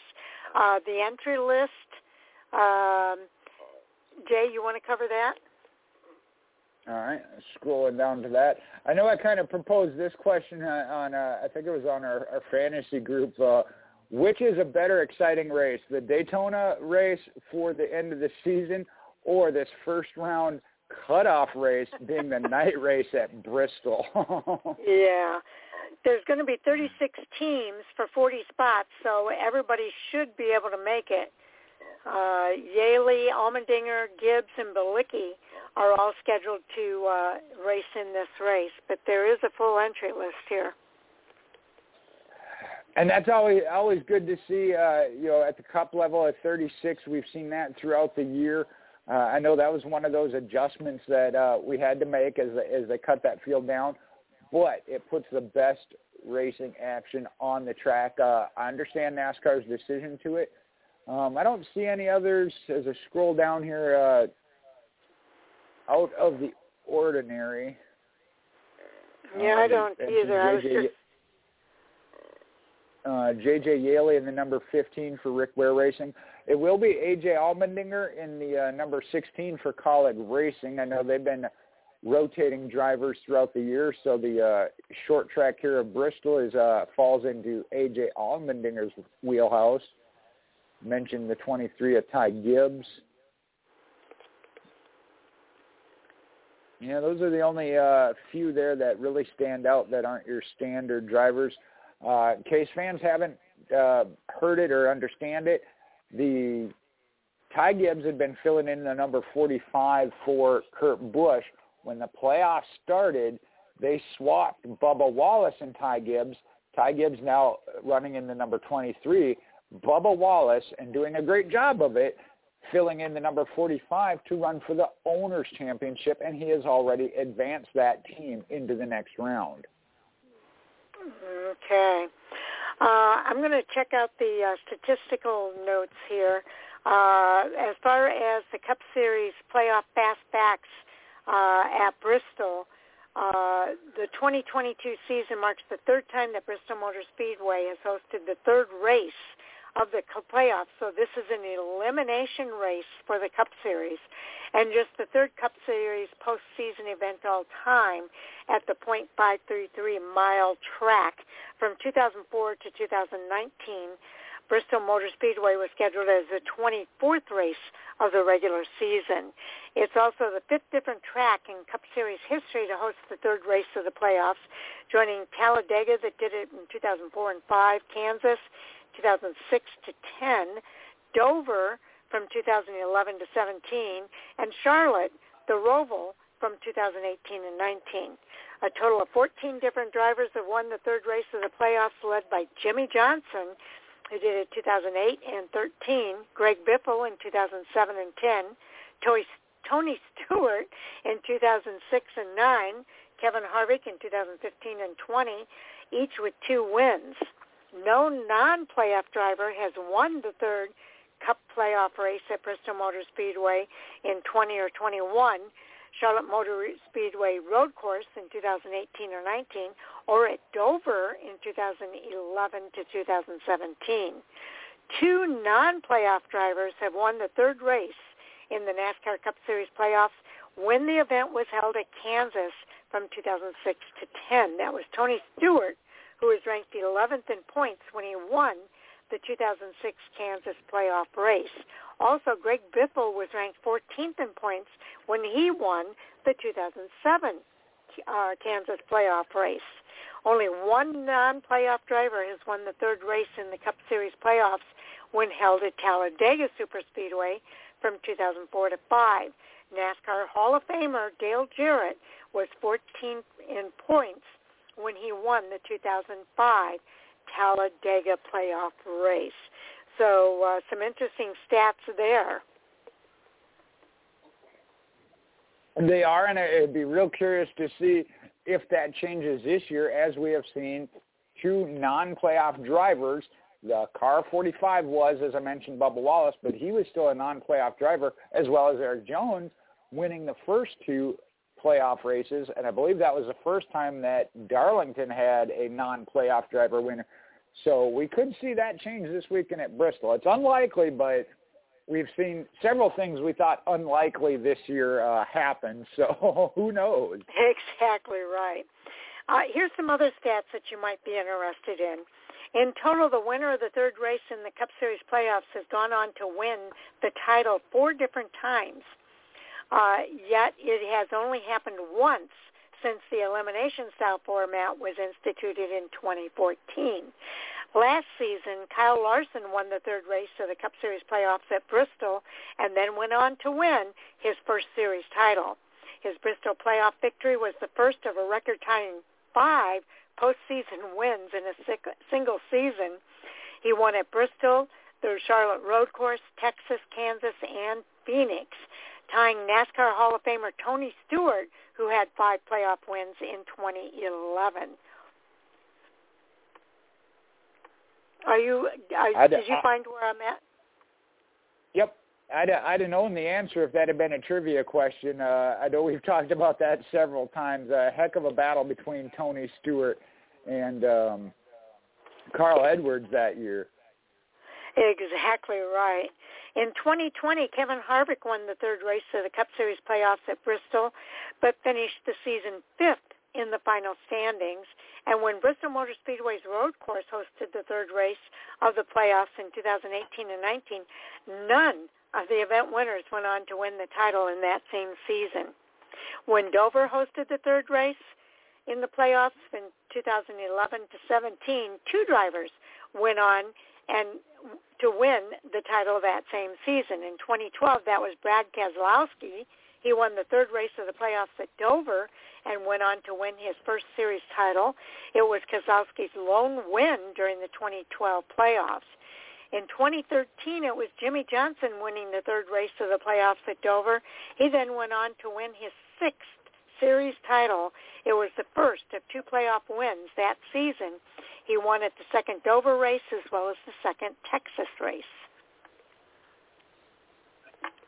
It's really interesting to look at look at that when you look at these statistics of different drivers as well as the different scenarios um, that that have played out. Sometimes it is a key pivotal race, uh, that third race of the playoffs, no matter what track it be at. Some of them it did play into the fact of which tracks it was at. As and I think Jimmie Johnson uh, seemed to have some very likable tracks that he was very secure at. Dover being one of them. I know Martinsville um, and Charlotte. So uh, it kind of plays in, and I think that's where I like what NASCAR's kind of been doing of trying to at least change that up a little bit. Um, we'll have to look at that when we look at next year's schedule. Okay. Uh, and and there's a lot of really great stats here over at jskis.com if you want to check that out. Uh, again, I always enjoy looking back at what's happened uh, historically uh, during the playoffs. It's always uh, some interesting information, especially if you're looking for who do I want to pick to win this race. And I'm not going to ask you, Jay, because I know we're uh, still trying to decide that. well, actually, and, and I think that was on the Truck Series as well. I was I was going to ask you. I think. Uh, I know I'm here. up. I'm still waiting to make my choice. Yeah, you got Okay, Cup Series, Cup Series, and uh, Truck Series. Yeah, I was going to ask you in the Truck Series uh, segment there, uh, as you are the one where to make your next pick for the Truck Series. Oh, okay. I will. I promise. I, I just want to get some more information before I make that decision. Well, and I know uh, I always feel like maybe we have a little bit of advantage when we do the preview shows. Some of the statistics we get kind of sways me back and forth as well. well, and not only that, but I am so far behind. I need as much help as I can possibly get this year. Well, uh, uh, going with that, of uh, when we look at this, the point standings for the Cup Series – uh, the three that would be, or four that would be under the cut line. Kyle Busch is back two points. Austin Dillon uh, back three. Chase Briscoe back nine. Kevin Harvick is in a must, pretty much locked in must-win position at minus 35. He'd have to not only get in those top, uh, the top 12, but surpass three other drivers. One of them being Kyle Busch. So uh, you can relate to Kevin Harvick there. And I don't think, at yeah. least in the truck series, I'm that far off of you, so I can't say a whole lot to help you out. well, and of all people to compare me to, Kevin Harvick, that's kind of funny. Why, are you saying you've been cheating? No. if I was cheating, I'd be a lot better than last place. well, that's probably, yeah. Would hope so. Would hope so. You're right. okay. Okay, so anything else you want to make sure we mention here before we move on? Because uh, no, I, I just wanted to highlight. Yeah, I know we got that coming up. Um, trying to look at, I know, uh, talking about just above the cut line there. Um, it's Austin Cindric and Tyler Reddick. Uh, Reddick obviously in a bad position, been really strong. He's one of the ones only two points up on the cut line as well as Austin Cindric. So we are nowhere near determining those 12 that are going to advance. The other one is Daniel Suarez. He's up in 10th place at six points up. Above that, Ross Chastain at plus 26. I'd say that's about where your your safety net oh, is. I'm sure you. it's not real super comfortable, but um, the real battle is going to be Daniel Suarez, Ross uh, Daniel Suarez, Tyler Reddick, Austin Cindric above the line, and then Kyle Busch, Austin Dillon, Chase Briscoe. But again, Kevin, uh, I don't know if you saw the interview he did with uh, Bob Pockrass when asked about it. Said he's in a must-win situation, how he felt about it, and Kevin Harvick's response was better than most. He runs good at Bristol, so look out. Watch out. Okay, so yes, thank you. I'm glad you brought up uh, where we are with the points because this is an elimination race, uh, Jay. And uh, so these point standings are very, very important, and they will reset again after the Bristol race. So uh, this is the third race of the first round, and uh, and we've already seen where uh, Chase Elliott was the uh, regular season champion, and that was no guarantee that he was going to stay at the top of the point standings. That's all changed now. Yeah, actually, uh, the first two races, and this is where that how important that is. He built up 40 playoff points. Right now, he is in seventh position. When they reseed, then that 40 points, uh, looking through the rest of them, uh, would put him back up at the top of the points by roughly 15 points. Joey Logano is 25. Now that's not counting what they get this weekend at Bristol, but every round you get to restart with those points you've built up in the regular season. Um, so you know, I, like I mentioned, uh, I think it was uh, Ross Chastain and uh, Tyler Reddick had 12 points built up, but he's right there at the cut line by only plus two. Uh, Chase Elliott shouldn't have to worry about that, but it's a possibility. And that's what you build on that throughout the season, how important the regular season is to build those playoff points. Well, and I think the other thing that it illustrates is how quickly you can lose that advantage if you have a bad race. So, um, you know, it comes down to trying to make the fewest possible number of mistakes that you possibly can. Uh, and it's not just the driver, it's the team as well and the car that they give to the team, uh, to the driver. So everybody's kind of involved in this in trying to be as near perfect as they can possibly be. Uh, but people make mistakes, and that's what makes all of this so interesting. You're right, and we do a lot of talking about the driver, but it, you're you're absolutely right. It is a team sport, especially when we talk about. And I hate to I hate to pick on Martin Truex, but when we're talking about three points, that's three positions on a track. How big of an impact the pit crew can have on three positions on the track in any given race? That is so true. Okay, we are at the top of the hour, and it is time for us to head into our. We've been talking about it all afternoon. Uh, we're going to head into our hot topic sound off segment, and uh, joining us, Jay, is going to be uh, another member of our Fan4Racing crew, and that is Michael Orzel. Welcome to the show, Mike. Hello, good to talk to you all in kind of an unusual time. Yes, it is. Uh, but we've got we're free to watch the races tomorrow night, which will be really really cool. Okay, Mike, I know there's it's been a big big news week this week. What do you want to start off with as our hot topic uh, for tonight? Well, we might today? as well get it out of the we might as well get it out of the way. Uh, we already talked about Kyle Busch to Richard Childress Racing on Monday. We probably don't need to beat that horse again because we covered it pretty well. But there were some other interesting developments at that press conference, namely the future for Tyler Reddick as well as the future for KBM. And definitely were some discussion there. Yeah, we know that KBM is going to stay with Chevrolet, uh, but we don't know what's going to happen with each of those drivers. So, Jay, your thoughts? Yeah, and, and that's something that uh, we don't know as far as specific contracts. Uh, take John Hunter Nemechek, for example. If he was signed to Kyle Busch Motorsports or if he is a signed to Toyota. I know he has been a Toyota driver. I understand that. But I don't know if he has a contract with Toyota. So that's certainly going to be interesting. It has a huge impact on the what will now be the Craftsman Truck Series next year as KBM has been a perennial championship contender, most certainly for the Owners' Championship in Toyota, but also then driver championships with multiple different drivers. And I think, Sharon, you've hit on it all along. That was kind of Toyota's development pipeline through the Truck Series was through KBM. So this has huge implications throughout all series of NASCAR.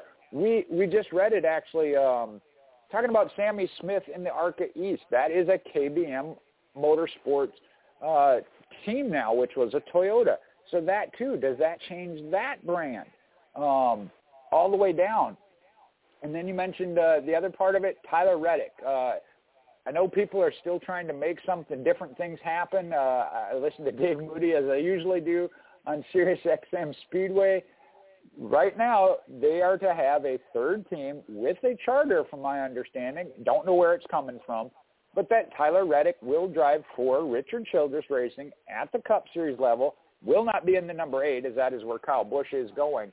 Um, but can things change? Possibly. But it sounds like they're saying, hey, we had this commitment. We're going to honor it, you know, through that. Um, it'll be interesting to see, I think, uh, when I talk about that, to me, that's about long-term planning for Richard Childress, Richard Childress Racing. I know I put it up of could benefit another team, and I'm going to use Rick Ware Racing. If Richard Childress leases a charter for one year for a three-team deal, um, when that charter goes back to Rick Ware Racing, they benefit from it for up to three years based on where it finishes. And we'd think with Tyler Reddick or Kyle Busch, whichever one it goes to, that it would reap some re- rewards for Rick Ware Racing. That is in monetary amount as well as not being at the bottom of the list where they NASCAR may take it away from them. So now that's if he leases it. If they outright buy a charter, that tells me they're putting into place a long-term plan after Tyler Reddick leaves that they got somebody they want to move up and stay a three-car team. So that's where I think the key element is going to come in is whether they lease or buy that charter tells you what Richard Childress is planning extremely long term for the future. Yes, there are so many layers to peel back on this onion. Um, and I will say one of the things that came out uh, during the media interview uh, is that Richard Childress said that he started looking at Kyle Busch once Tyler Reddick told him that he was going to 23XI for the 2024 season. Uh, so he did not let any grass grow under his feet uh, in looking at an opportunity to put somebody else in that car. So uh, that putting Kyle Busch in that number eight car is what's bouncing uh, Tyler Reddick out into whatever that third charter is going to be. And uh, we'll have to wait for the news to come out on that. But uh, I think it's interesting that uh, Busch Motorsports is also switching over to Chevrolet. And I think there's a lot of dynamics uh, that are kind of at play with this as well. Uh, I know in some of our hot topic conversations, I brought this up before, that some of the executives at Ford moved over to Chevrolet, and we've seen Chevrolet have a bump in their performance this season, and I think that maybe is one of the reasons why. Um, Kyle Busch, I think, is recognizing that as well, and I think that's one of the reasons he's going to a Chevrolet team uh, for next season and beyond. Uh, KBM, he's willing to move that over to Chevrolet because uh, and these things go in cycles. Let me just say that. One year is Ford up at the front, the next year it's Chevy up at the front, and another year Toyota is up at the front. I think Toyota's on the back side of that curve on the way uh, down, not necessarily down in the dumps or anything, but just not up to par to what we've seen them uh, race in the past. And that's not across the board because we have seen some success from some Toyota cars, but not across the board. Uh, Chevrolet, they're seeing a lot of success this season, uh, and and uh, having a driver like Kyle Busch and Kyle Busch Motorsports join that Chevrolet Ford is just going to enhance uh, the success that that organization as a whole, and I'm talking about the Chevrolet organization as a whole, is experiencing in NASCAR. Uh, so Kyle Busch uh, adds to whatever organization he is a part of. So I would look for Chevrolet to be one of the top running series next season. Now, having said that, I will say this. I've been a fan at RCR for a long time. Jeff Burton used to race at RCR. And I will tell you, uh, anytime they've gone to a three-car operation, it's been a little bit rocky. Uh, they don't usually have across the board success with three cars at RCR. Now, this could be the exception, having Kyle Busch kind of at the center of uh, of what's happening at RCR right now. But I I have some skepticism uh, from that regard because RCR typically does not do well when they go beyond the two cars. Uh, I understand why they have three cars this season. Uh, I don't know that. Uh, well, we'll have to see how that plays out. I'm not going to make any predictions there because uh, Tyler Reddick is winning at RCR right now, and uh, he's a good driver. And we'll see what how all of that unfolds. But as far as KBM and the other drivers, uh, there's not a lot we can actually say about that right now because those drivers are in the process of what Kyle Busch just finished doing, and that's looking at other organizations that they can race for. They've got to decide are they going to stay in that Toyota fold or are they going to go to another organization as well? Because as, as you mentioned, uh, some of these drivers have been KBM uh, not KBM, but uh, Toyota Racing Development drivers, and um, uh, that would be a huge loss, I think, for Toyota if they lose some of these drivers. But when you think about it, um, what's happening uh, across the board, and one of the things that I've been thinking about is that uh, there's no room at the top for some of these up and coming drivers that are coming up through the ranks. Now there are going to be some drivers that will retire, but a lot of these drivers are hanging on. Aric Almirola just changed his mind about retirement, so uh, we'll, we'll have to see how that plays out. But if those drivers leave the Toyota Racing Development uh, fold, I think that's going to be another huge loss for Toyota. And in addition to losing Kyle Busch, uh, it, it's still a head scratcher as to why they allowed that to happen with Kyle Busch. But um, I think that uh, it does not bode well for Toyota at this point to lose some of these up and coming drivers if they go to another manufacturer and another team. So we'll see how it plays out. We don't have any inside information on where these drivers are going to go. Uh, it's all speculation at this point until they make some announcements. Uh, but Mike, what are some of your thoughts? Well, first off, regarding Tyler Reddick, it was a obviously that was the biggest question going into the announcement yesterday was what is Tyler Reddick's future looking like, and we got a lot of answers there, but there's still a good bit of question.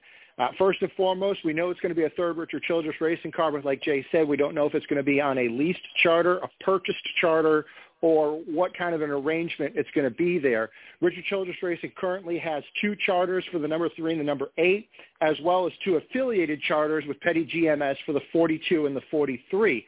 It sounds like all four of those charters are spoken for as far as drivers for 2023. Uh, Austin Dillon in the three, Kyle Busch in the eight, Noah Gragson in the 42, and Erik Jones in the 43 are all signed for next year.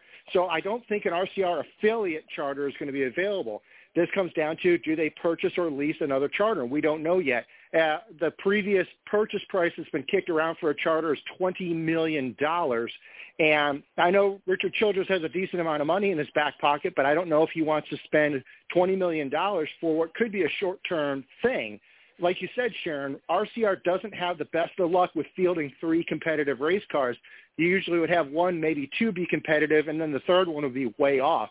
And Richard Childress has been around this business for a long time, and he's got a pretty good memory. I'm pretty sure he remembers that maybe three charters is more than their organization can chew for a long term. That opens the door to leasing. We're going to have to pay attention to see how that goes. But it is interesting to see that at least temporarily, RCR is planning on expanding to that three-car operation to get their money's worth out of Tyler Reddick. I think that's a smart move. Tyler Reddick is probably one of the best, most promising drivers in the Cup Series right now, at least in terms of continued development and upshot. And as as upset as Richard Childress was about the way the 23XI deal went, I think it was a smart idea to not let that get the best of him and not let a talent like Tyler Reddick go before he had to do so at the start of the 2024 season. So great to have a, a home for Tyler Reddick. With regard to KBM, um, I think you guys were already doing the show, but Bob Pockrass tweeted out that Chandler Smith, Corey Heim, and John Hunter Nemechek are all Toyota drivers who are currently looking for new rides in 2024. Uh, I'm sorry, 2023. I'm not sure if that means that they that they are obligated to stay in a Toyota or if moving to a Chevrolet is an option for them. However, the move of KBM to Chevrolet does have some serious implications for those Toyota development drivers, namely Nemechek Smith and Heim. And what is going to happen with them, we don't really know. It's definitely something we're going to have to pay attention to, and it really depends on openings and availability.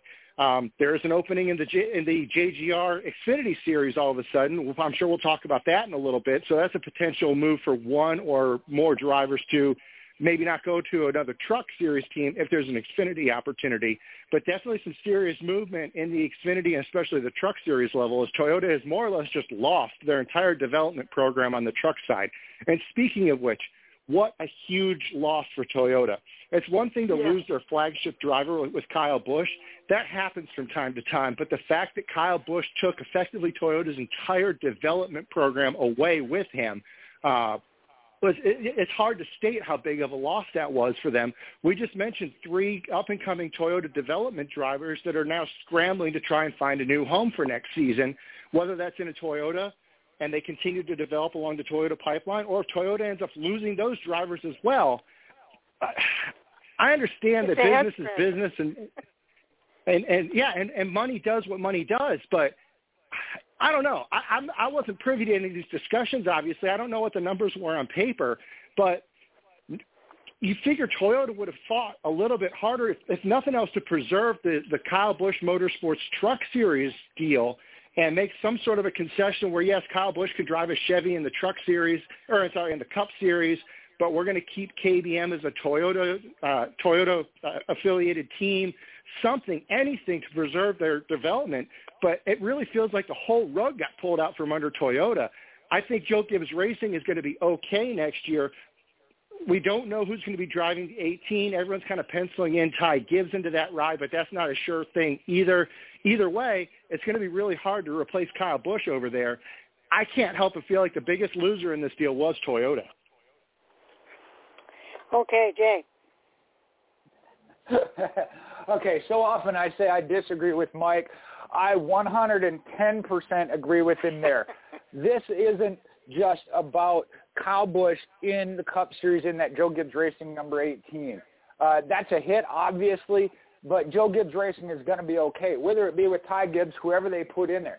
This is about Toyota all the way through. Uh, Sharon and I, we were talking about it. Sammy Smith winning his second ARCA East Championship is in a KBM Toyota. That's down at the ARCA Menards East Series level. So you're right. I mean, this goes very deep. And I'm with Mike, and I don't understand how if Joe Gibbs Racing and Toyota couldn't find money for sponsorship or somehow come to an agreement, how it is that Richard Childress Racing uh, can. So, you know, there had to be, like Mike said, kind of alluded to, of the true effort. I mean, uh, that was put behind it or the determination to make it happen. So I I do think this is a huge hit.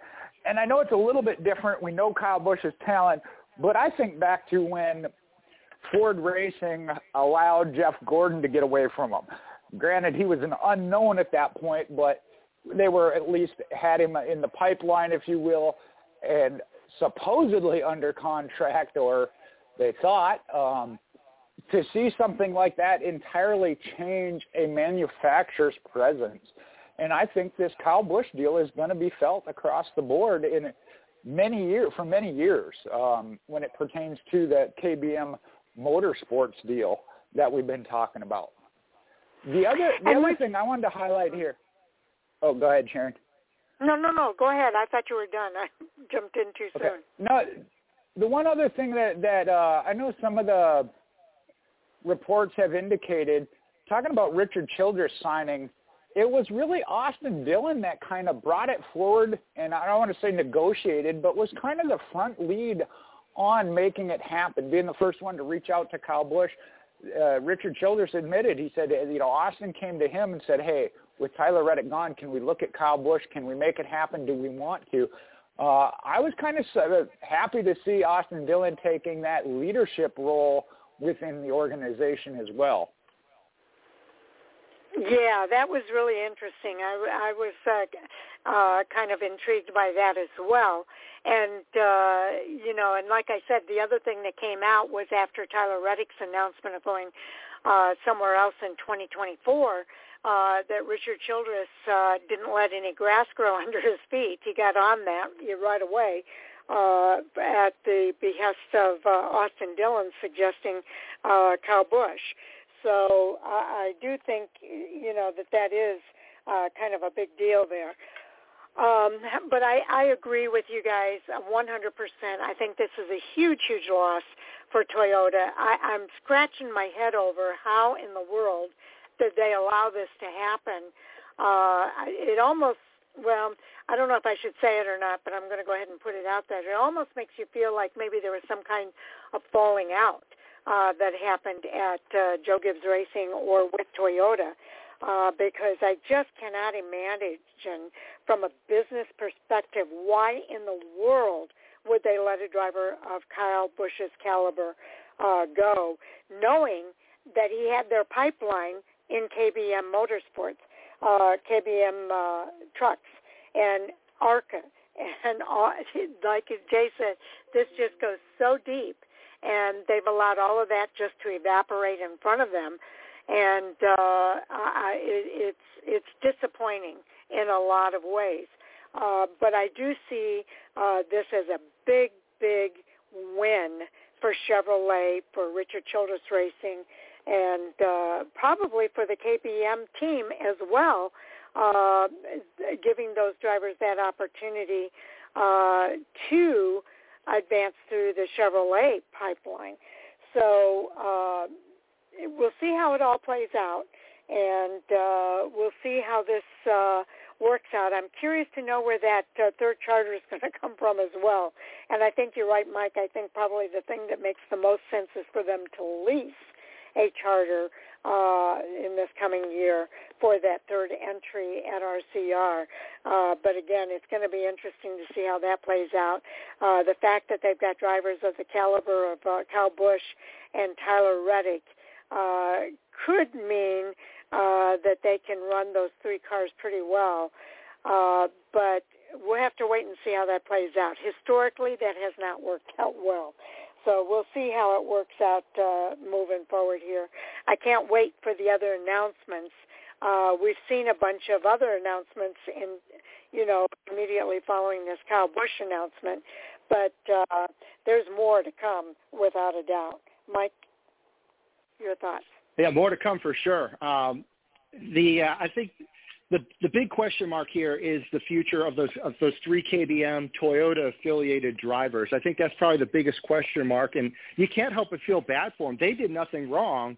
It's just mm-hmm. business, but they they in the span of it sounds like this deal came together or at least was finalized in a very short period of time a month or so maybe less and in that span of time these drivers went from a very promising trajectory to a very questionable one. I'm not saying their career is over.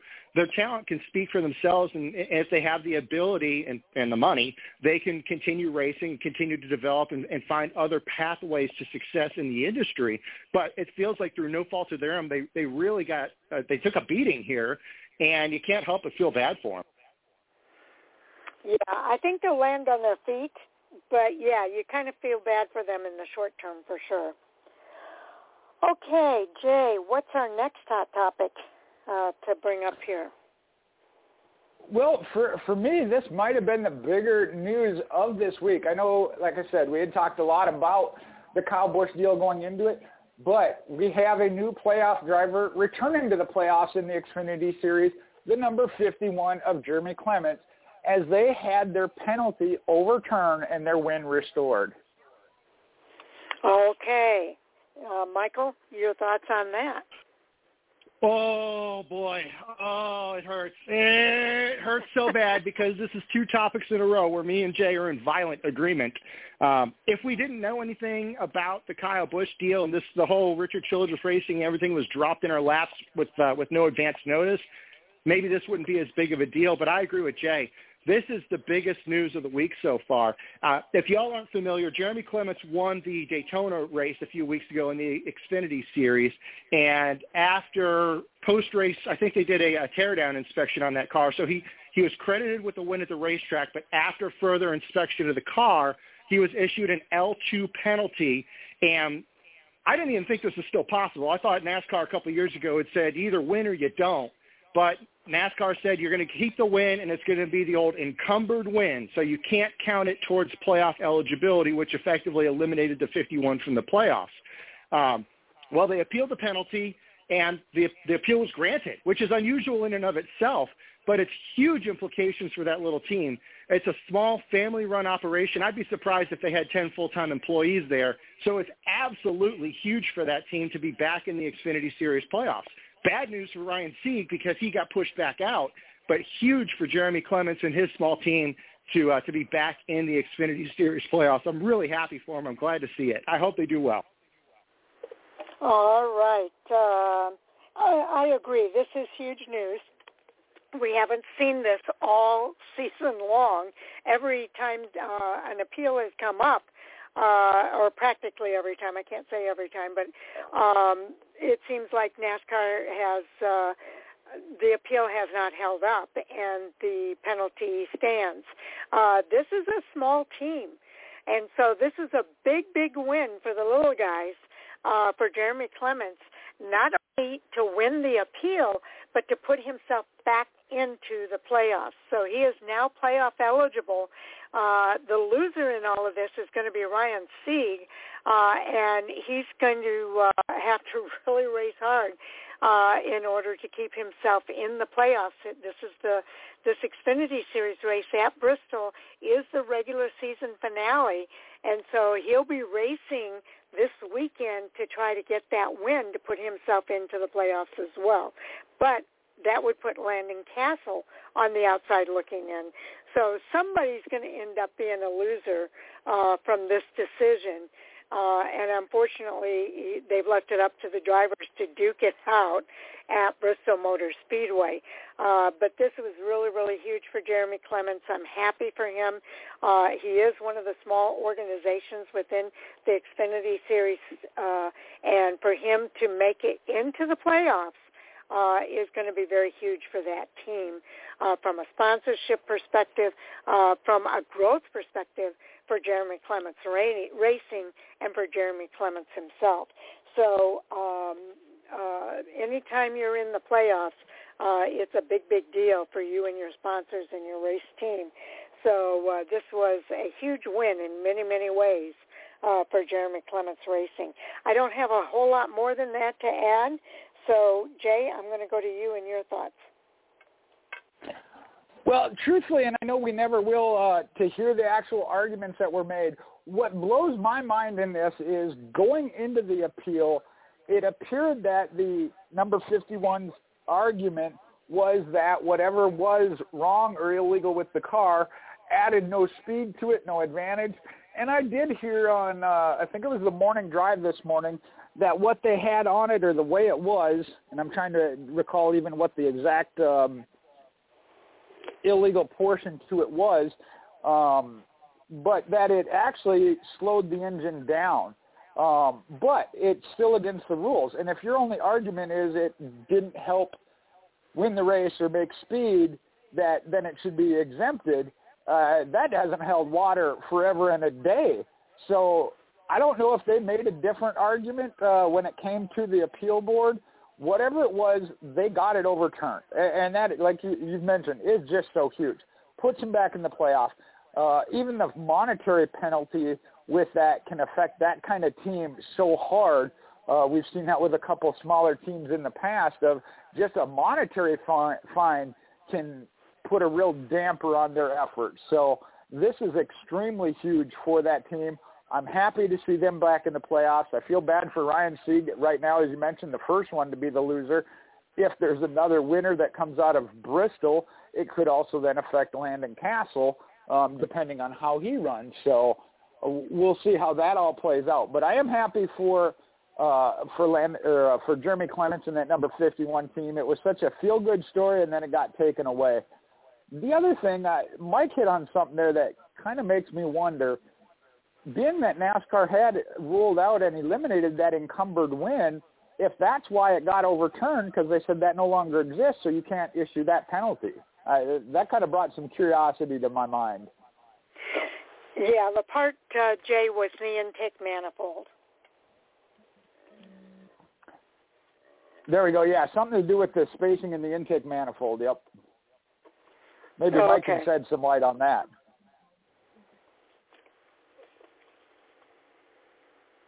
Well, if you're handing it over to me, um, yeah, I'm, I don't really know anything more about the specific infraction of what they did or allegedly did to the car and whether or not it would legitimately provide a performance advantage or not. Of course, any team that gets caught doing something to say, they're going to say pretty much that. It wasn't an advantage. It was just uh, something that we did for safety or they're going to say anything but that we did something to get a performance advantage. I'm, we'll leave it at that. As far as the the granting of the appeal, this is this is kind of where it, it's it's tough to be fans and see that an appeal gets granted or denied for that matter, and get no further information as to the reasoning why. Obviously, they don't owe us anything, but fans like us get real curious, especially in a situation like this where the precedent is very strongly along the lines of appeals don't get granted. Almost I don't know what the percentage is, but it feels like probably high 80%, if not more, of all appealed penalties get upheld because, well, these guys get caught cheating from time to time. And NASCAR usually gets it right when it comes time to issue penalties for infractions on car modifications or any other violation of the rule book. So it's very rare that we see an appeal actually upheld and a penalty get rescinded. So this this is kind of unusual. I really wish we'd get some explanation on it, but here we are with regard to uh, Jay's point of, well, maybe it was a inconsistency in the rules, not so much a, a successful argument regarding performance, that has some merit as well. And again, that's why I really wish we could know what their specific reasoning was for overturning that penalty. You can't help but feel like it's a win for the little guy. And I know that's not really something that they they're going to take into account when when they decide whether they're going to grant an appeal or not. But it really can't help but feel for a team like Jeremy Clements Racing, who works so hard with so few people and so little resources. They finally break through and get a big win at a place like Daytona, and they're so excited about it. And a couple of days later, they absolutely get kicked in the teeth with a penalty like this. You can't help but feel that you know they they got a little bit of a break there. I like I said, I'm not saying that there was anything underhanded or inconsistent with how the rules are applied. It's just kind of how it feels. Yeah, I understand what you're saying. I think the reason they don't get into the specifics on these kinds of things is even though it didn't give them a competitive advantage, just by releasing some of that information, it gives some of these other guys an idea to try something that could give them a competitive advantage. Uh, so NASCAR kind of keeps some of that stuff under pretty tight wraps for that reason. Uh, and I think that uh, that they're just being um, trying to think of the word that I want to use here, but cautious maybe is is one word that could be used here in not revealing some of that information so as to not give ideas to these other teams to try to work in that area to find a competitive advantage especially if somebody wins an appeal over that uh, by saying that they don't have a competitive advantage with whatever happened to that particular piece. Now, in the Brad Keselowski situation, they looked at it and they said, uh, what you did was against our rules, but what you did makes sense, and we're going to put it out across the board for everybody uh, to be able to do the same thing. So, uh, you know, in that case, uh, they felt that there was a change that was made uh, that was advantageous for everyone, and, and they went ahead and made the change uh, across the board. But yeah, I I just feel like um, that that's why NASCAR is being a little tight-lipped about that, uh, and they don't want to put out too much information there. Um, so I'll leave it at that, and Jay, you get the uh, your say here on the follow-up. Well, for for part of part of Mike's, I'm going to agree with him by disagreeing. I think the overturn rate of of appeals is probably above 90 percent. We just don't see it all that often. Um, I know this year Brad Keselowski's was, but that was from a safety aspect that NASCAR did decide to implement. Um, and I'm with him. I would like to see a little bit more transparency when it comes to the decision as and why. But I understand, and Sharon, you're right. NASCAR doesn't want to open the door for other teams by saying, hey, this team did this, it was overturned, and give them an idea or lead them down a certain path if NASCAR doesn't want them down that path. Um, although this may have been okay, they don't want them pushing that that uh, area. So I I kind of understand that, but I'm also on the side of Mike of you know fans that really want to understand what's happening in the sport. Um, so that information maybe should be a little more, I don't want to say public, but um, it's a tough position to be in. I understand that, and uh, certainly, like you said, Sharon, of you don't want to give these teams uh, any any kind of idea or inclination to try something that they shouldn't be or NASCAR doesn't want them to be. So try and steer, steer clear of it. But uh, I, I'm kind of in the middle. Uh, you know, like I said, I, I'm really curious as to what argument they made that got this overturned but I also don't want to see every penalty get overturned because most of the time the penalty is needed and they shouldn't have been doing it. So um, I still stand behind NASCAR. Like I said, uh, most of the time I do feel they got it right. Uh, in this case, I have no idea because I don't know exactly what it was that was wrong with the intake to begin with. And like I said, they may have made a completely different argument from what I saw and heard via social media their answer was it wasn't a competitive advantage, and I just don't see that winning and turn overturning an appeal. So I feel like there had to be something else that was said um, to change that over, but we don't know. Okay, we'll let that be the last word. Mike, what do you have on your list of uh, for our next hot topic?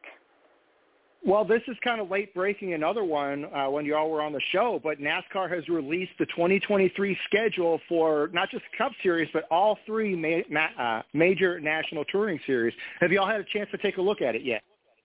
Uh, just briefly, I did not get much of a chance to look at it. I know I saw Road America on the list for uh, Xfinity Series. I was happy to see that. So uh, yeah, I guess I can just kind of go through some of the highlights here. This is probably the least significant change that we've seen year over year for the past couple. We had the major radical change for the uh, the 2021 season where they added a bunch of road courses. We had the uh, LA Coliseum Clash added for this this current season 2022, but there's really nothing on there that we don't already know about. We have the Chicago Street Race, that's of course still on there. We have the North Wilkesboro all-star race. That's also on there. But other than that, the Cup Series schedule is more or less the same. Uh, some races have changed a little bit. For example, the second Atlanta race in July is now going to be raced at night, which is great news. Hopefully it won't be as brutally hot there for the fans and the drivers. So that's a, a big change. But there's not a huge amount of significant changes in the Cup Series side.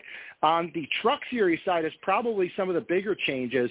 Uh, the trucks are going to be racing at the Milwaukee Mile next year. That's uh, I don't think that it, any of the big three series has been to the Milwaukee Mile in quite some time. Uh, trucks are also going to be racing at Sonoma. And the big one, the Truck Series will have a points-paying race at North Wilkesboro the day before the Cup Series All-Star race. That's cool. okay, Jay? Yeah, I, I'm with you, Sharon. Whoop, make sure I'm off mute. Uh, yep, okay. Um, I hadn't got a chance to really look at it. There were a couple of things, and Mike mentioned one of them that we highlighted during the uh, the preview portion uh, the truck series returning to the Milwaukee Mile, and that is huge, great. I love it. That's one of those like gateway. I just I've been wanting to see for so long. Um, the other ones Mike mentioned we kind of already knew. Uh, the only other addition was I think the uh, trucks. Here, I'm trying to read through some notes while I'm doing this. Uh, the visit to the Milwaukee Mile will be the first time the trucks are returning to Brew City since 2009. So there's your date on that. It, been over 10 years. Um, then the Truck Series uh, getting the festivities started on All-Star Weekend as they join the uh, North Wilkesboro Speedway since the first time since 1996. that one's about almost 20 years. Um, Truck Series playoffs will get underway at Lucas Oil Indianapolis Raceway Park and then crown their champion at Phoenix for the fourth consecutive year. So Mike's right. Not a lot of huge changes, and and the ones that really were, uh, we kind of already knew, such as the Chicago Street Race. So uh, the only other note here, it says NASCAR head west. So it'll be the final race on the two-mile version of Auto Club Speedway, um, as that is going to be then in 2024. It looks like now projected for the reconfiguration to the short track. So uh, I know that they they said of um, can't think of his name. Ben Kennedy said maybe one big change per year. This year it was the Chicago Street Race. Talking about an overseas race, maybe the big one for next year as they look forward to that. Uh, for me, the Milwaukee Mile certainly is uh, a huge one. In addition to North Wilkesboro with the All Star race. Yeah, the other thing that kind of uh, stood out for me is the Xfinity Series uh, being a part of the Chicago Street Race as well on July 1st. Uh, I thought that was kind of cool. Uh, they added a pair of road courses to the Xfinity Series schedule at Sonoma on June 10th and then that street race on July 1st. Uh, Bristol Motor Speedway is going to host the uh, playoff opener. Uh, this year it's the season finale. Next year it's going to be the playoff opener. Uh, and then, uh, of course, uh, the, the um, uh, ending of the season at Phoenix uh, is still on the table there. Um, if the Craftsman Truck Series playoffs gets underway August 11th at Lucas Oil Indianapolis Raceway Park, and like the Cup Series, Xfinity Series, they'll crown their champion at Phoenix again for the fourth consecutive year. So all of that kind of remains the same. Um, uh, All-Star Weekend, we talked about them being at North Wilkesboro. Other than that, I don't really see anything else. So I think we've mentioned just about everything. Uh, Darlington's still in play uh, for the NASCAR playoffs to begin at Darlington over Labor Day uh, and the championship at Phoenix. So yeah, uh, some there are uh, quite a few changes, um, and uh, uh, it is going to be interesting uh, to see the schedule uh, start out again at with the Busch Light Clash at the Coliseum, and with the All Star Race being at North Wilkesboro. Uh, 75 years that NASCAR will celebrate next season, and uh, I think uh, they've got a good schedule to kind of help celebrate that 75 years of racing in uh, NASCAR. So I'm looking forward to it. Mike. The uh, the big question mark here is we know the trucks are going to race at North Wilkesboro on the 20th. The Cup race, the All Star race, is on the 21st the North Wilkesboro advertised a three-day show of racing for what they're going to do that weekend. Obviously, the Xfinity Series is not going to be one of those days, so now the question is still out there of what is the third day at North Wilkesboro Speedway? And this is a little bit self-serving because I'm trying to go to North Wilkesboro, so the big question mark is, do I need to go there for three days or Uh, do I just want to go for the, the Truck Series race and the Cup Series race? I still need to figure that part out. So that's kind of a big question. My concern with North Wilkesboro is we talked about this on Monday. That surface is it is aged and very dated, and – I'm hoping that there's enough laps left on that surface where a Truck Series race isn't going to cause enough damage to cause problems for the Cup Series All-Star race the next day. Definitely something to keep an eye on is the condition of North Wilkesboro Speedway. But there's a lot going on there, and I'm really looking forward to seeing it. Uh, I agree with Jay that Milwaukee is a great addition to the Truck Series. That track is another one that was right on the verge of extinction, and it's really nice to see Milwaukee Mile start coming back into the discussion here. The one notable thing that wasn't on there is kind of disappointing is no Iowa Speedway date for any of the three major touring series, and it's, that's disappointing because Iowa is a great facility, and it, it's kind of rough to see a great facility like that languish and not really get the utilization that they really deserve. Maybe for 2024 we can see one of the major three national touring series go back to Iowa, but of all the other things on the schedule, I think the lack of Iowa, if there, if there was a disappointing thing, the lack of Iowa was it. Okay, uh, Jay. Well, I know we we should have time for one more hot topic where I can disagree with Mike, so I'll save it for that. I have to agree that Iowa not being on there for any of the series is heartbreaking. Um, Sharon, I was able to go to that speedway with you and do some coverage there. I don't know mm-hmm. what the mm-hmm. ARCA schedule has for them, but you're right, absolutely and it was one that was so close to being talked about of getting a cup race and to now not have any. I'm not sure what happened there. Hopefully we can see that one recover as we have some, whether it be long term of North Wilkesboro, the Milwaukee Mile, that it doesn't go away and get forgotten. Um, the one thing I want to say here, the balance of the changes. Uh, you know, for so many years, and I, I want to say it was uh, Chocolate Myers, uh, maybe that talked about it that NASCAR, it was the same every year. Nothing changed. Okay, we've gone on from that. We got to make some changes and refreshing it at least every so often. And I think this year is an example of that. Not any major changes. Uh, I take that back. A, a few major changes. Chicago Street Race, obviously a major. Adding North Wilkesboro, major. Okay, but throughout the whole of it, not a whole lot of changes you know, little tweaks. And I know at least for tracks, say, such as the All-Star Race or some others, we've seen three-year deals, five-year deals. I'm okay with that, but then reevaluate after those years. Uh, you know, and I consider, I'm with Mike, the night race at Atlanta is a good move, but I consider that kind of a little tweak of changing it to a night race. Excuse me. So I think NASCAR is in a sweet spot of they are making changes – not major, big, drastic, or totally revamping the schedule like we saw a few years back, but it was needed then because it had been so stalemated for so long, it had to be a complete overhaul. Yeah, and they've done a good job of doing that, uh, making some changes. One thing, one other thing that I did notice here is that several tracks still kept their two dates. Uh, tracks like Phoenix, Las Vegas, Richmond, Bristol, Kansas, uh, Charlotte. They both have, they all have uh, two races uh, still on the schedule. Uh, yeah, uh, but the one race track that did not maintain two races on the schedule. You still have Circuit of the Americas in Texas, but Texas Motor Speedway has only one race, and that's during the round of uh, 12 playoffs on, in September. They used to have a May race.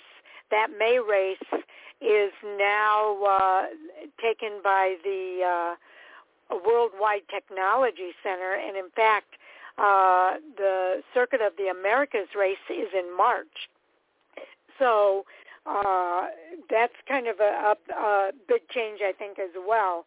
Uh, and I think we've been talking about that, that uh, Texas needed to lose uh, one of their dates. Uh, they have, in fact, lost one of those dates, and Circuit of the Americas is still on the track, which I'm super, super happy about. So we'll see how that continues to play out if uh, if in future years we see any other tracks lose one of their dates. Mike? The uh, the loss of the second Texas Motor Speedway race, I don't think anyone's going to shed a tear. Maybe when they reconfigure uh, I mean, they're they're talking about reconfiguring Texas Motor Speedway. I'm hoping they don't try and make it into another super speedway style track like they did with Atlanta. Nothing against Atlanta, but I think we are at or maybe even beyond critical mass for super speedway style racing. So trying to turn Texas into another super speedway, I don't think is a road that they should go down. But there's a lot of other options out there for reconfiguring Texas Motor Speedway and making it into a better facility that has entertaining racing really that's why they lost the date is ever since the reconfiguration a few years ago, the racing there has not been good. It has been universally panned by fans who watched it. Even the media, who's usually uh, more apologetic about stuff like that, even they can't ignore just how bad the racing at Texas has become. So until Texas can put on a better show with better racing on a more consistent basis, they just honestly don't deserve a second race, especially when there's so many more tracks out there like COTA uh, or North Wilkesboro or any of the other facilities that are out there that can put on better racing and a more entertaining show for the fans. So maybe Texas can can fix their track configuration problems and recover, but until they do, I think one race a year is more than enough for that facility, and I'm I'm happy to see it. Okay, uh, let's see. I think we do have time for one more uh, topic, Jay. What do you want to talk about? I want I want to I want to argue with Mike, so I'm going to talk about Brandon Jones going to Junior Motorsports in the number number in the number nine. Okay, uh, let's talk about that, Mike.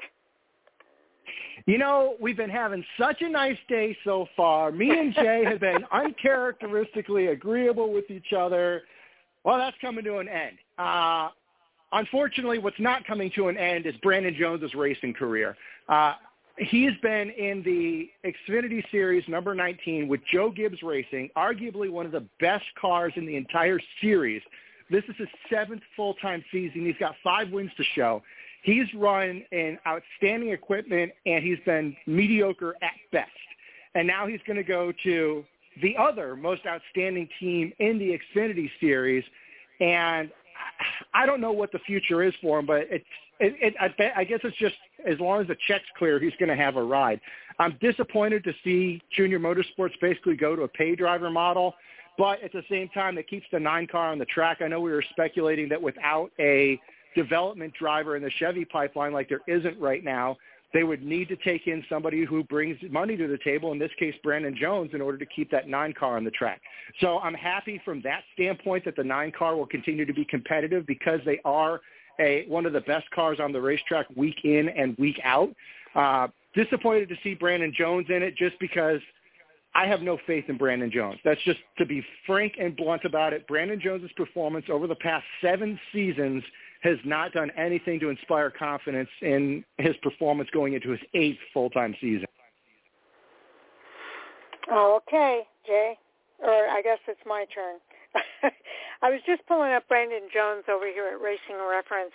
Uh, he does have five wins uh, since 2015 in the Xfinity Series. He has 35 top 10 finishes. He has 97 uh, top 10 uh, finishes and six poles throughout that time. Uh, so I do think he's had some success. Uh, there's always a learning curve, in the comparing that to his eight years in the Camping World Truck Series, uh, let's see, he had 228 starts in the Xfinity Series over eight years. 49 starts in the cup in the truck series. He has one win, 14 top fives, and 24 top tens there. Uh, and uh, uh, uh, his stats are, are not horrible, uh, and I do, and I know that he's had a lot of success in the ARCA Menard series as well. In fact, this year he's had what two or three wins in the ARCA Menard series as well. Let me see if those stats. Yeah, those stats are here too. Uh, yeah, he's had three wins in the Xfinity series uh, over seven years, 29 starts, eight wins, 21 top fives, and 23 top tens with five poles in 29 starts. Um, and I think that uh, yeah, I, I think that he has had some success.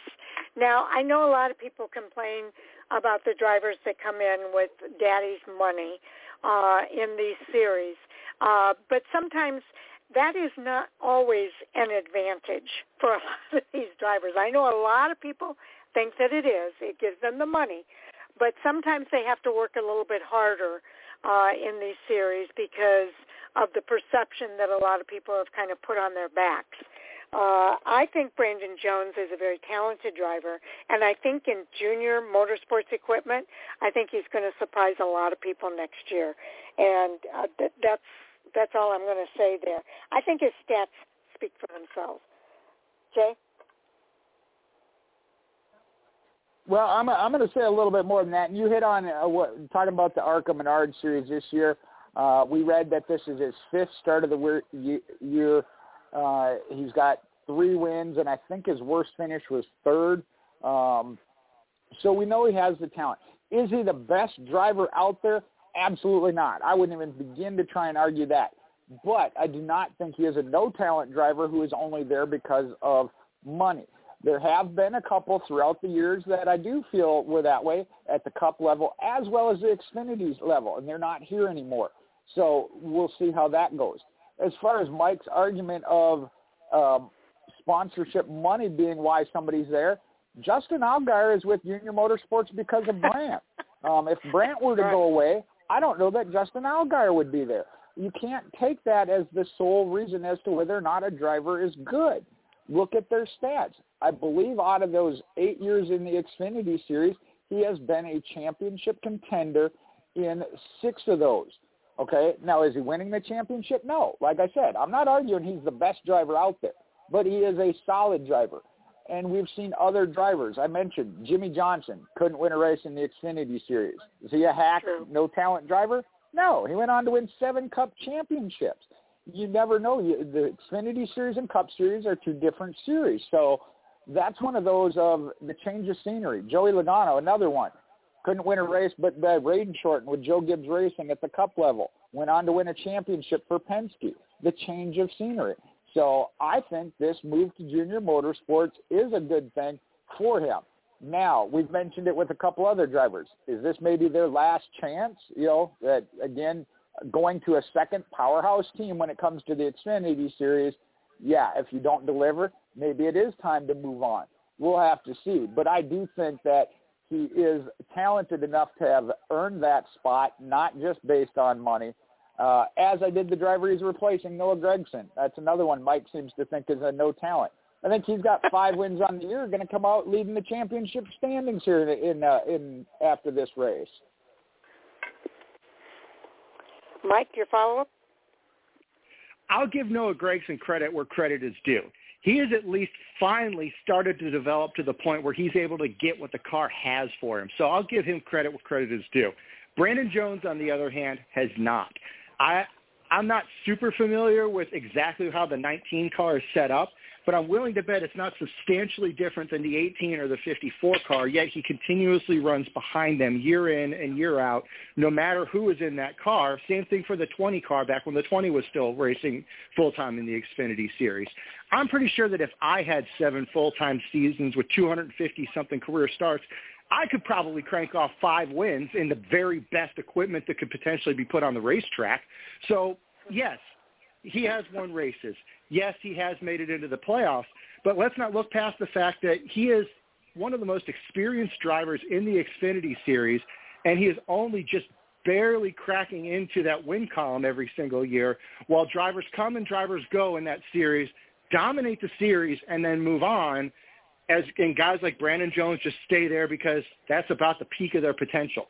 So you talk about drivers who are unsuccessful, and there's a, always a lot of, uh, for lack of a better word to use it, excuses of, oh, well, they haven't had a team built up around them, or they haven't had a chance to to grow and, and gain experience. So Brandon Jones has had all of that. He's had the team built up around him. He's had plenty of time to develop and gain experience, and he's just kind of doing what he does every single year, and it's working for him. It, it, it's working for him, and he just got another ride. But I don't see any potential upshot to Brandon Jones, and I think that this. I'm surprised he got another ride, to be honest with you. But I think this is by far the, the top of the, the, the line for him of where he could potentially go. He's not going to end up in the Cup Series. He's he's going to stay in the Xfinity Series probably until the money dries up, and that's just how it's going to be for him. Well, I give Dale Jr. and Kelly Earnhardt a lot more credit than that. I don't think that they would take a no-talent driver into their organization uh, on on a hope and a prayer that he's going to do better. Um, I, I agree with Jay. He's probably not the top talent. Nobody's arguing that. But I think that Brandon Jones does have talent.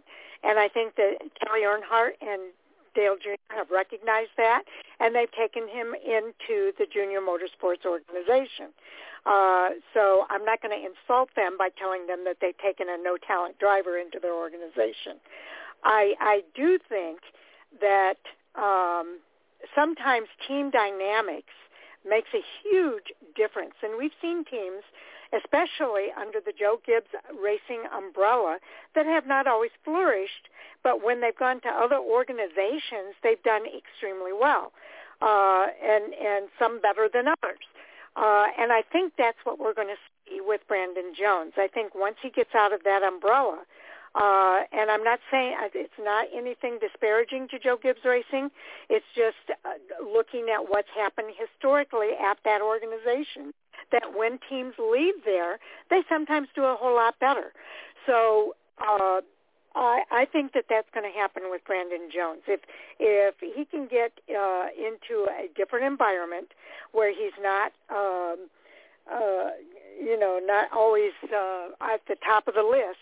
And I think, again, a lot of that has to do with people having this perception about if your dad makes money and you come into racing that somehow you have an advantage. That perception follows you and sometimes works against you. And I think that in some cases uh, uh, that's overlooked.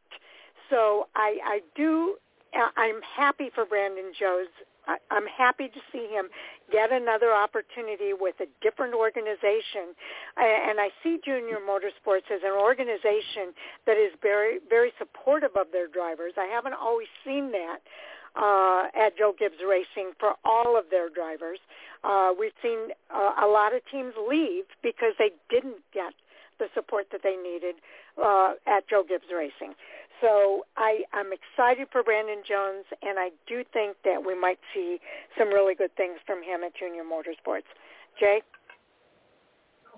Well, and you alluded to it, and I'm going to use it. You mentioned earlier in the Cup Series, Richard Childress Racing, that when they try to go to a three or four car team, that the the resources are just spread too thin. When it comes to the Xfinity Series and Joe Gibbs Racing, they've always had one developmental driver that the main focus is on. Uh, and then Kyle Busch was coming in and racing and winning races. Okay, so that's with the one team, the other team being full time, and we've seen that. I mean, this year it happens to be Ty Gibbs. Um, you know, Mike said it. We don't know the intricacies of what's in that car or whatever, but we've seen it in other organizations that to maintain multiple cars is really tough at a top level. So maybe he isn't getting the exact same equipment, the best equipment. We don't know that. But I think at Junior Motorsport, Sharon hit on this too, and and I think to um, right now Trackhouse Racing, how the team unity is much different. The atmosphere of that team versus a bigger conglomeration like Joe Gibbs Racing maybe isn't as close knit between drivers, between teams, and everything else. So I really think this is a great opportunity for him. I'm excited to see it. And following next year's Xfinity Series banquet, I hope to have barbecue crow for Mike. okay. okay. All in good humor here uh, and in good faith.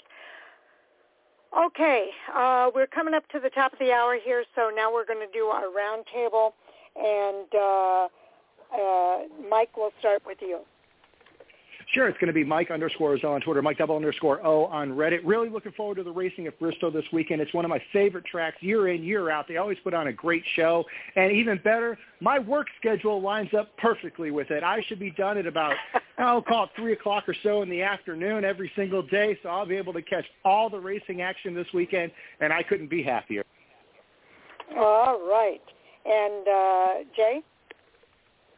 Well, we'll end uh, we'll end on back to agreeing with Mike. Uh, the Bristol weekend here, especially with these races, the storylines that are going to happen throughout these three races and different scenarios we've talked about.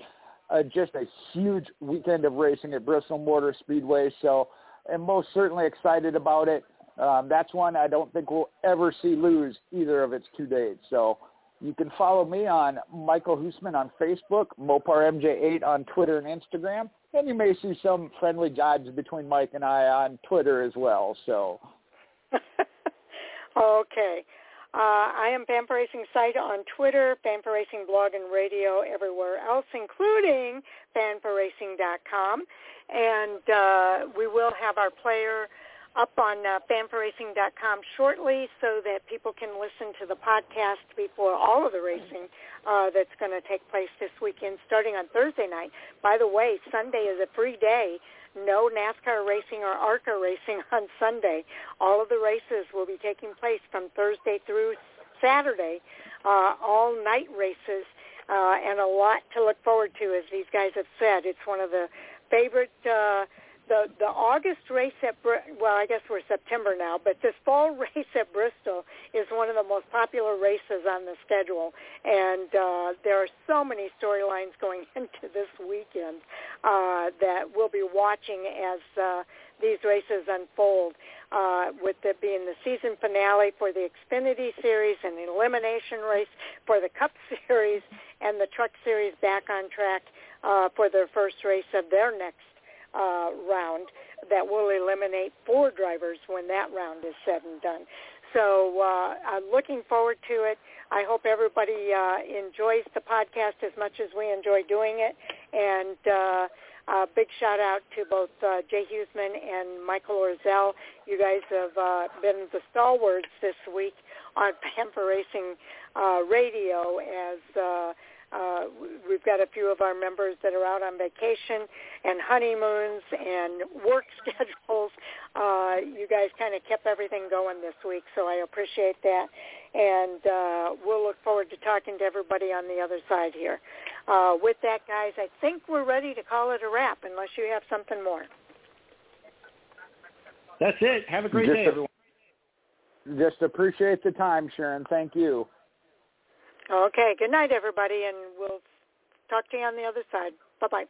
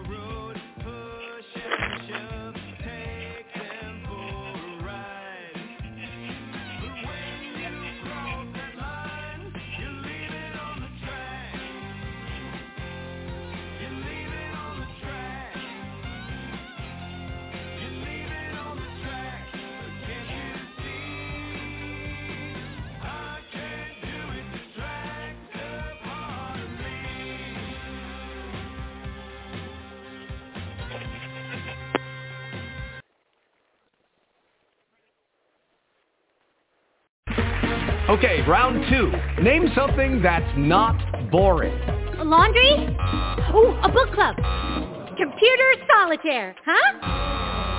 Ah, oh, sorry, we were looking for Chumba Casino. That's right. ChumbaCasino.com has over 100 casino-style games. Join today and play for free for your chance to redeem some serious prizes. ChumbaCasino.com. No purchase necessary. Full prohibited by law. 18 plus. Terms and conditions apply. See website for details.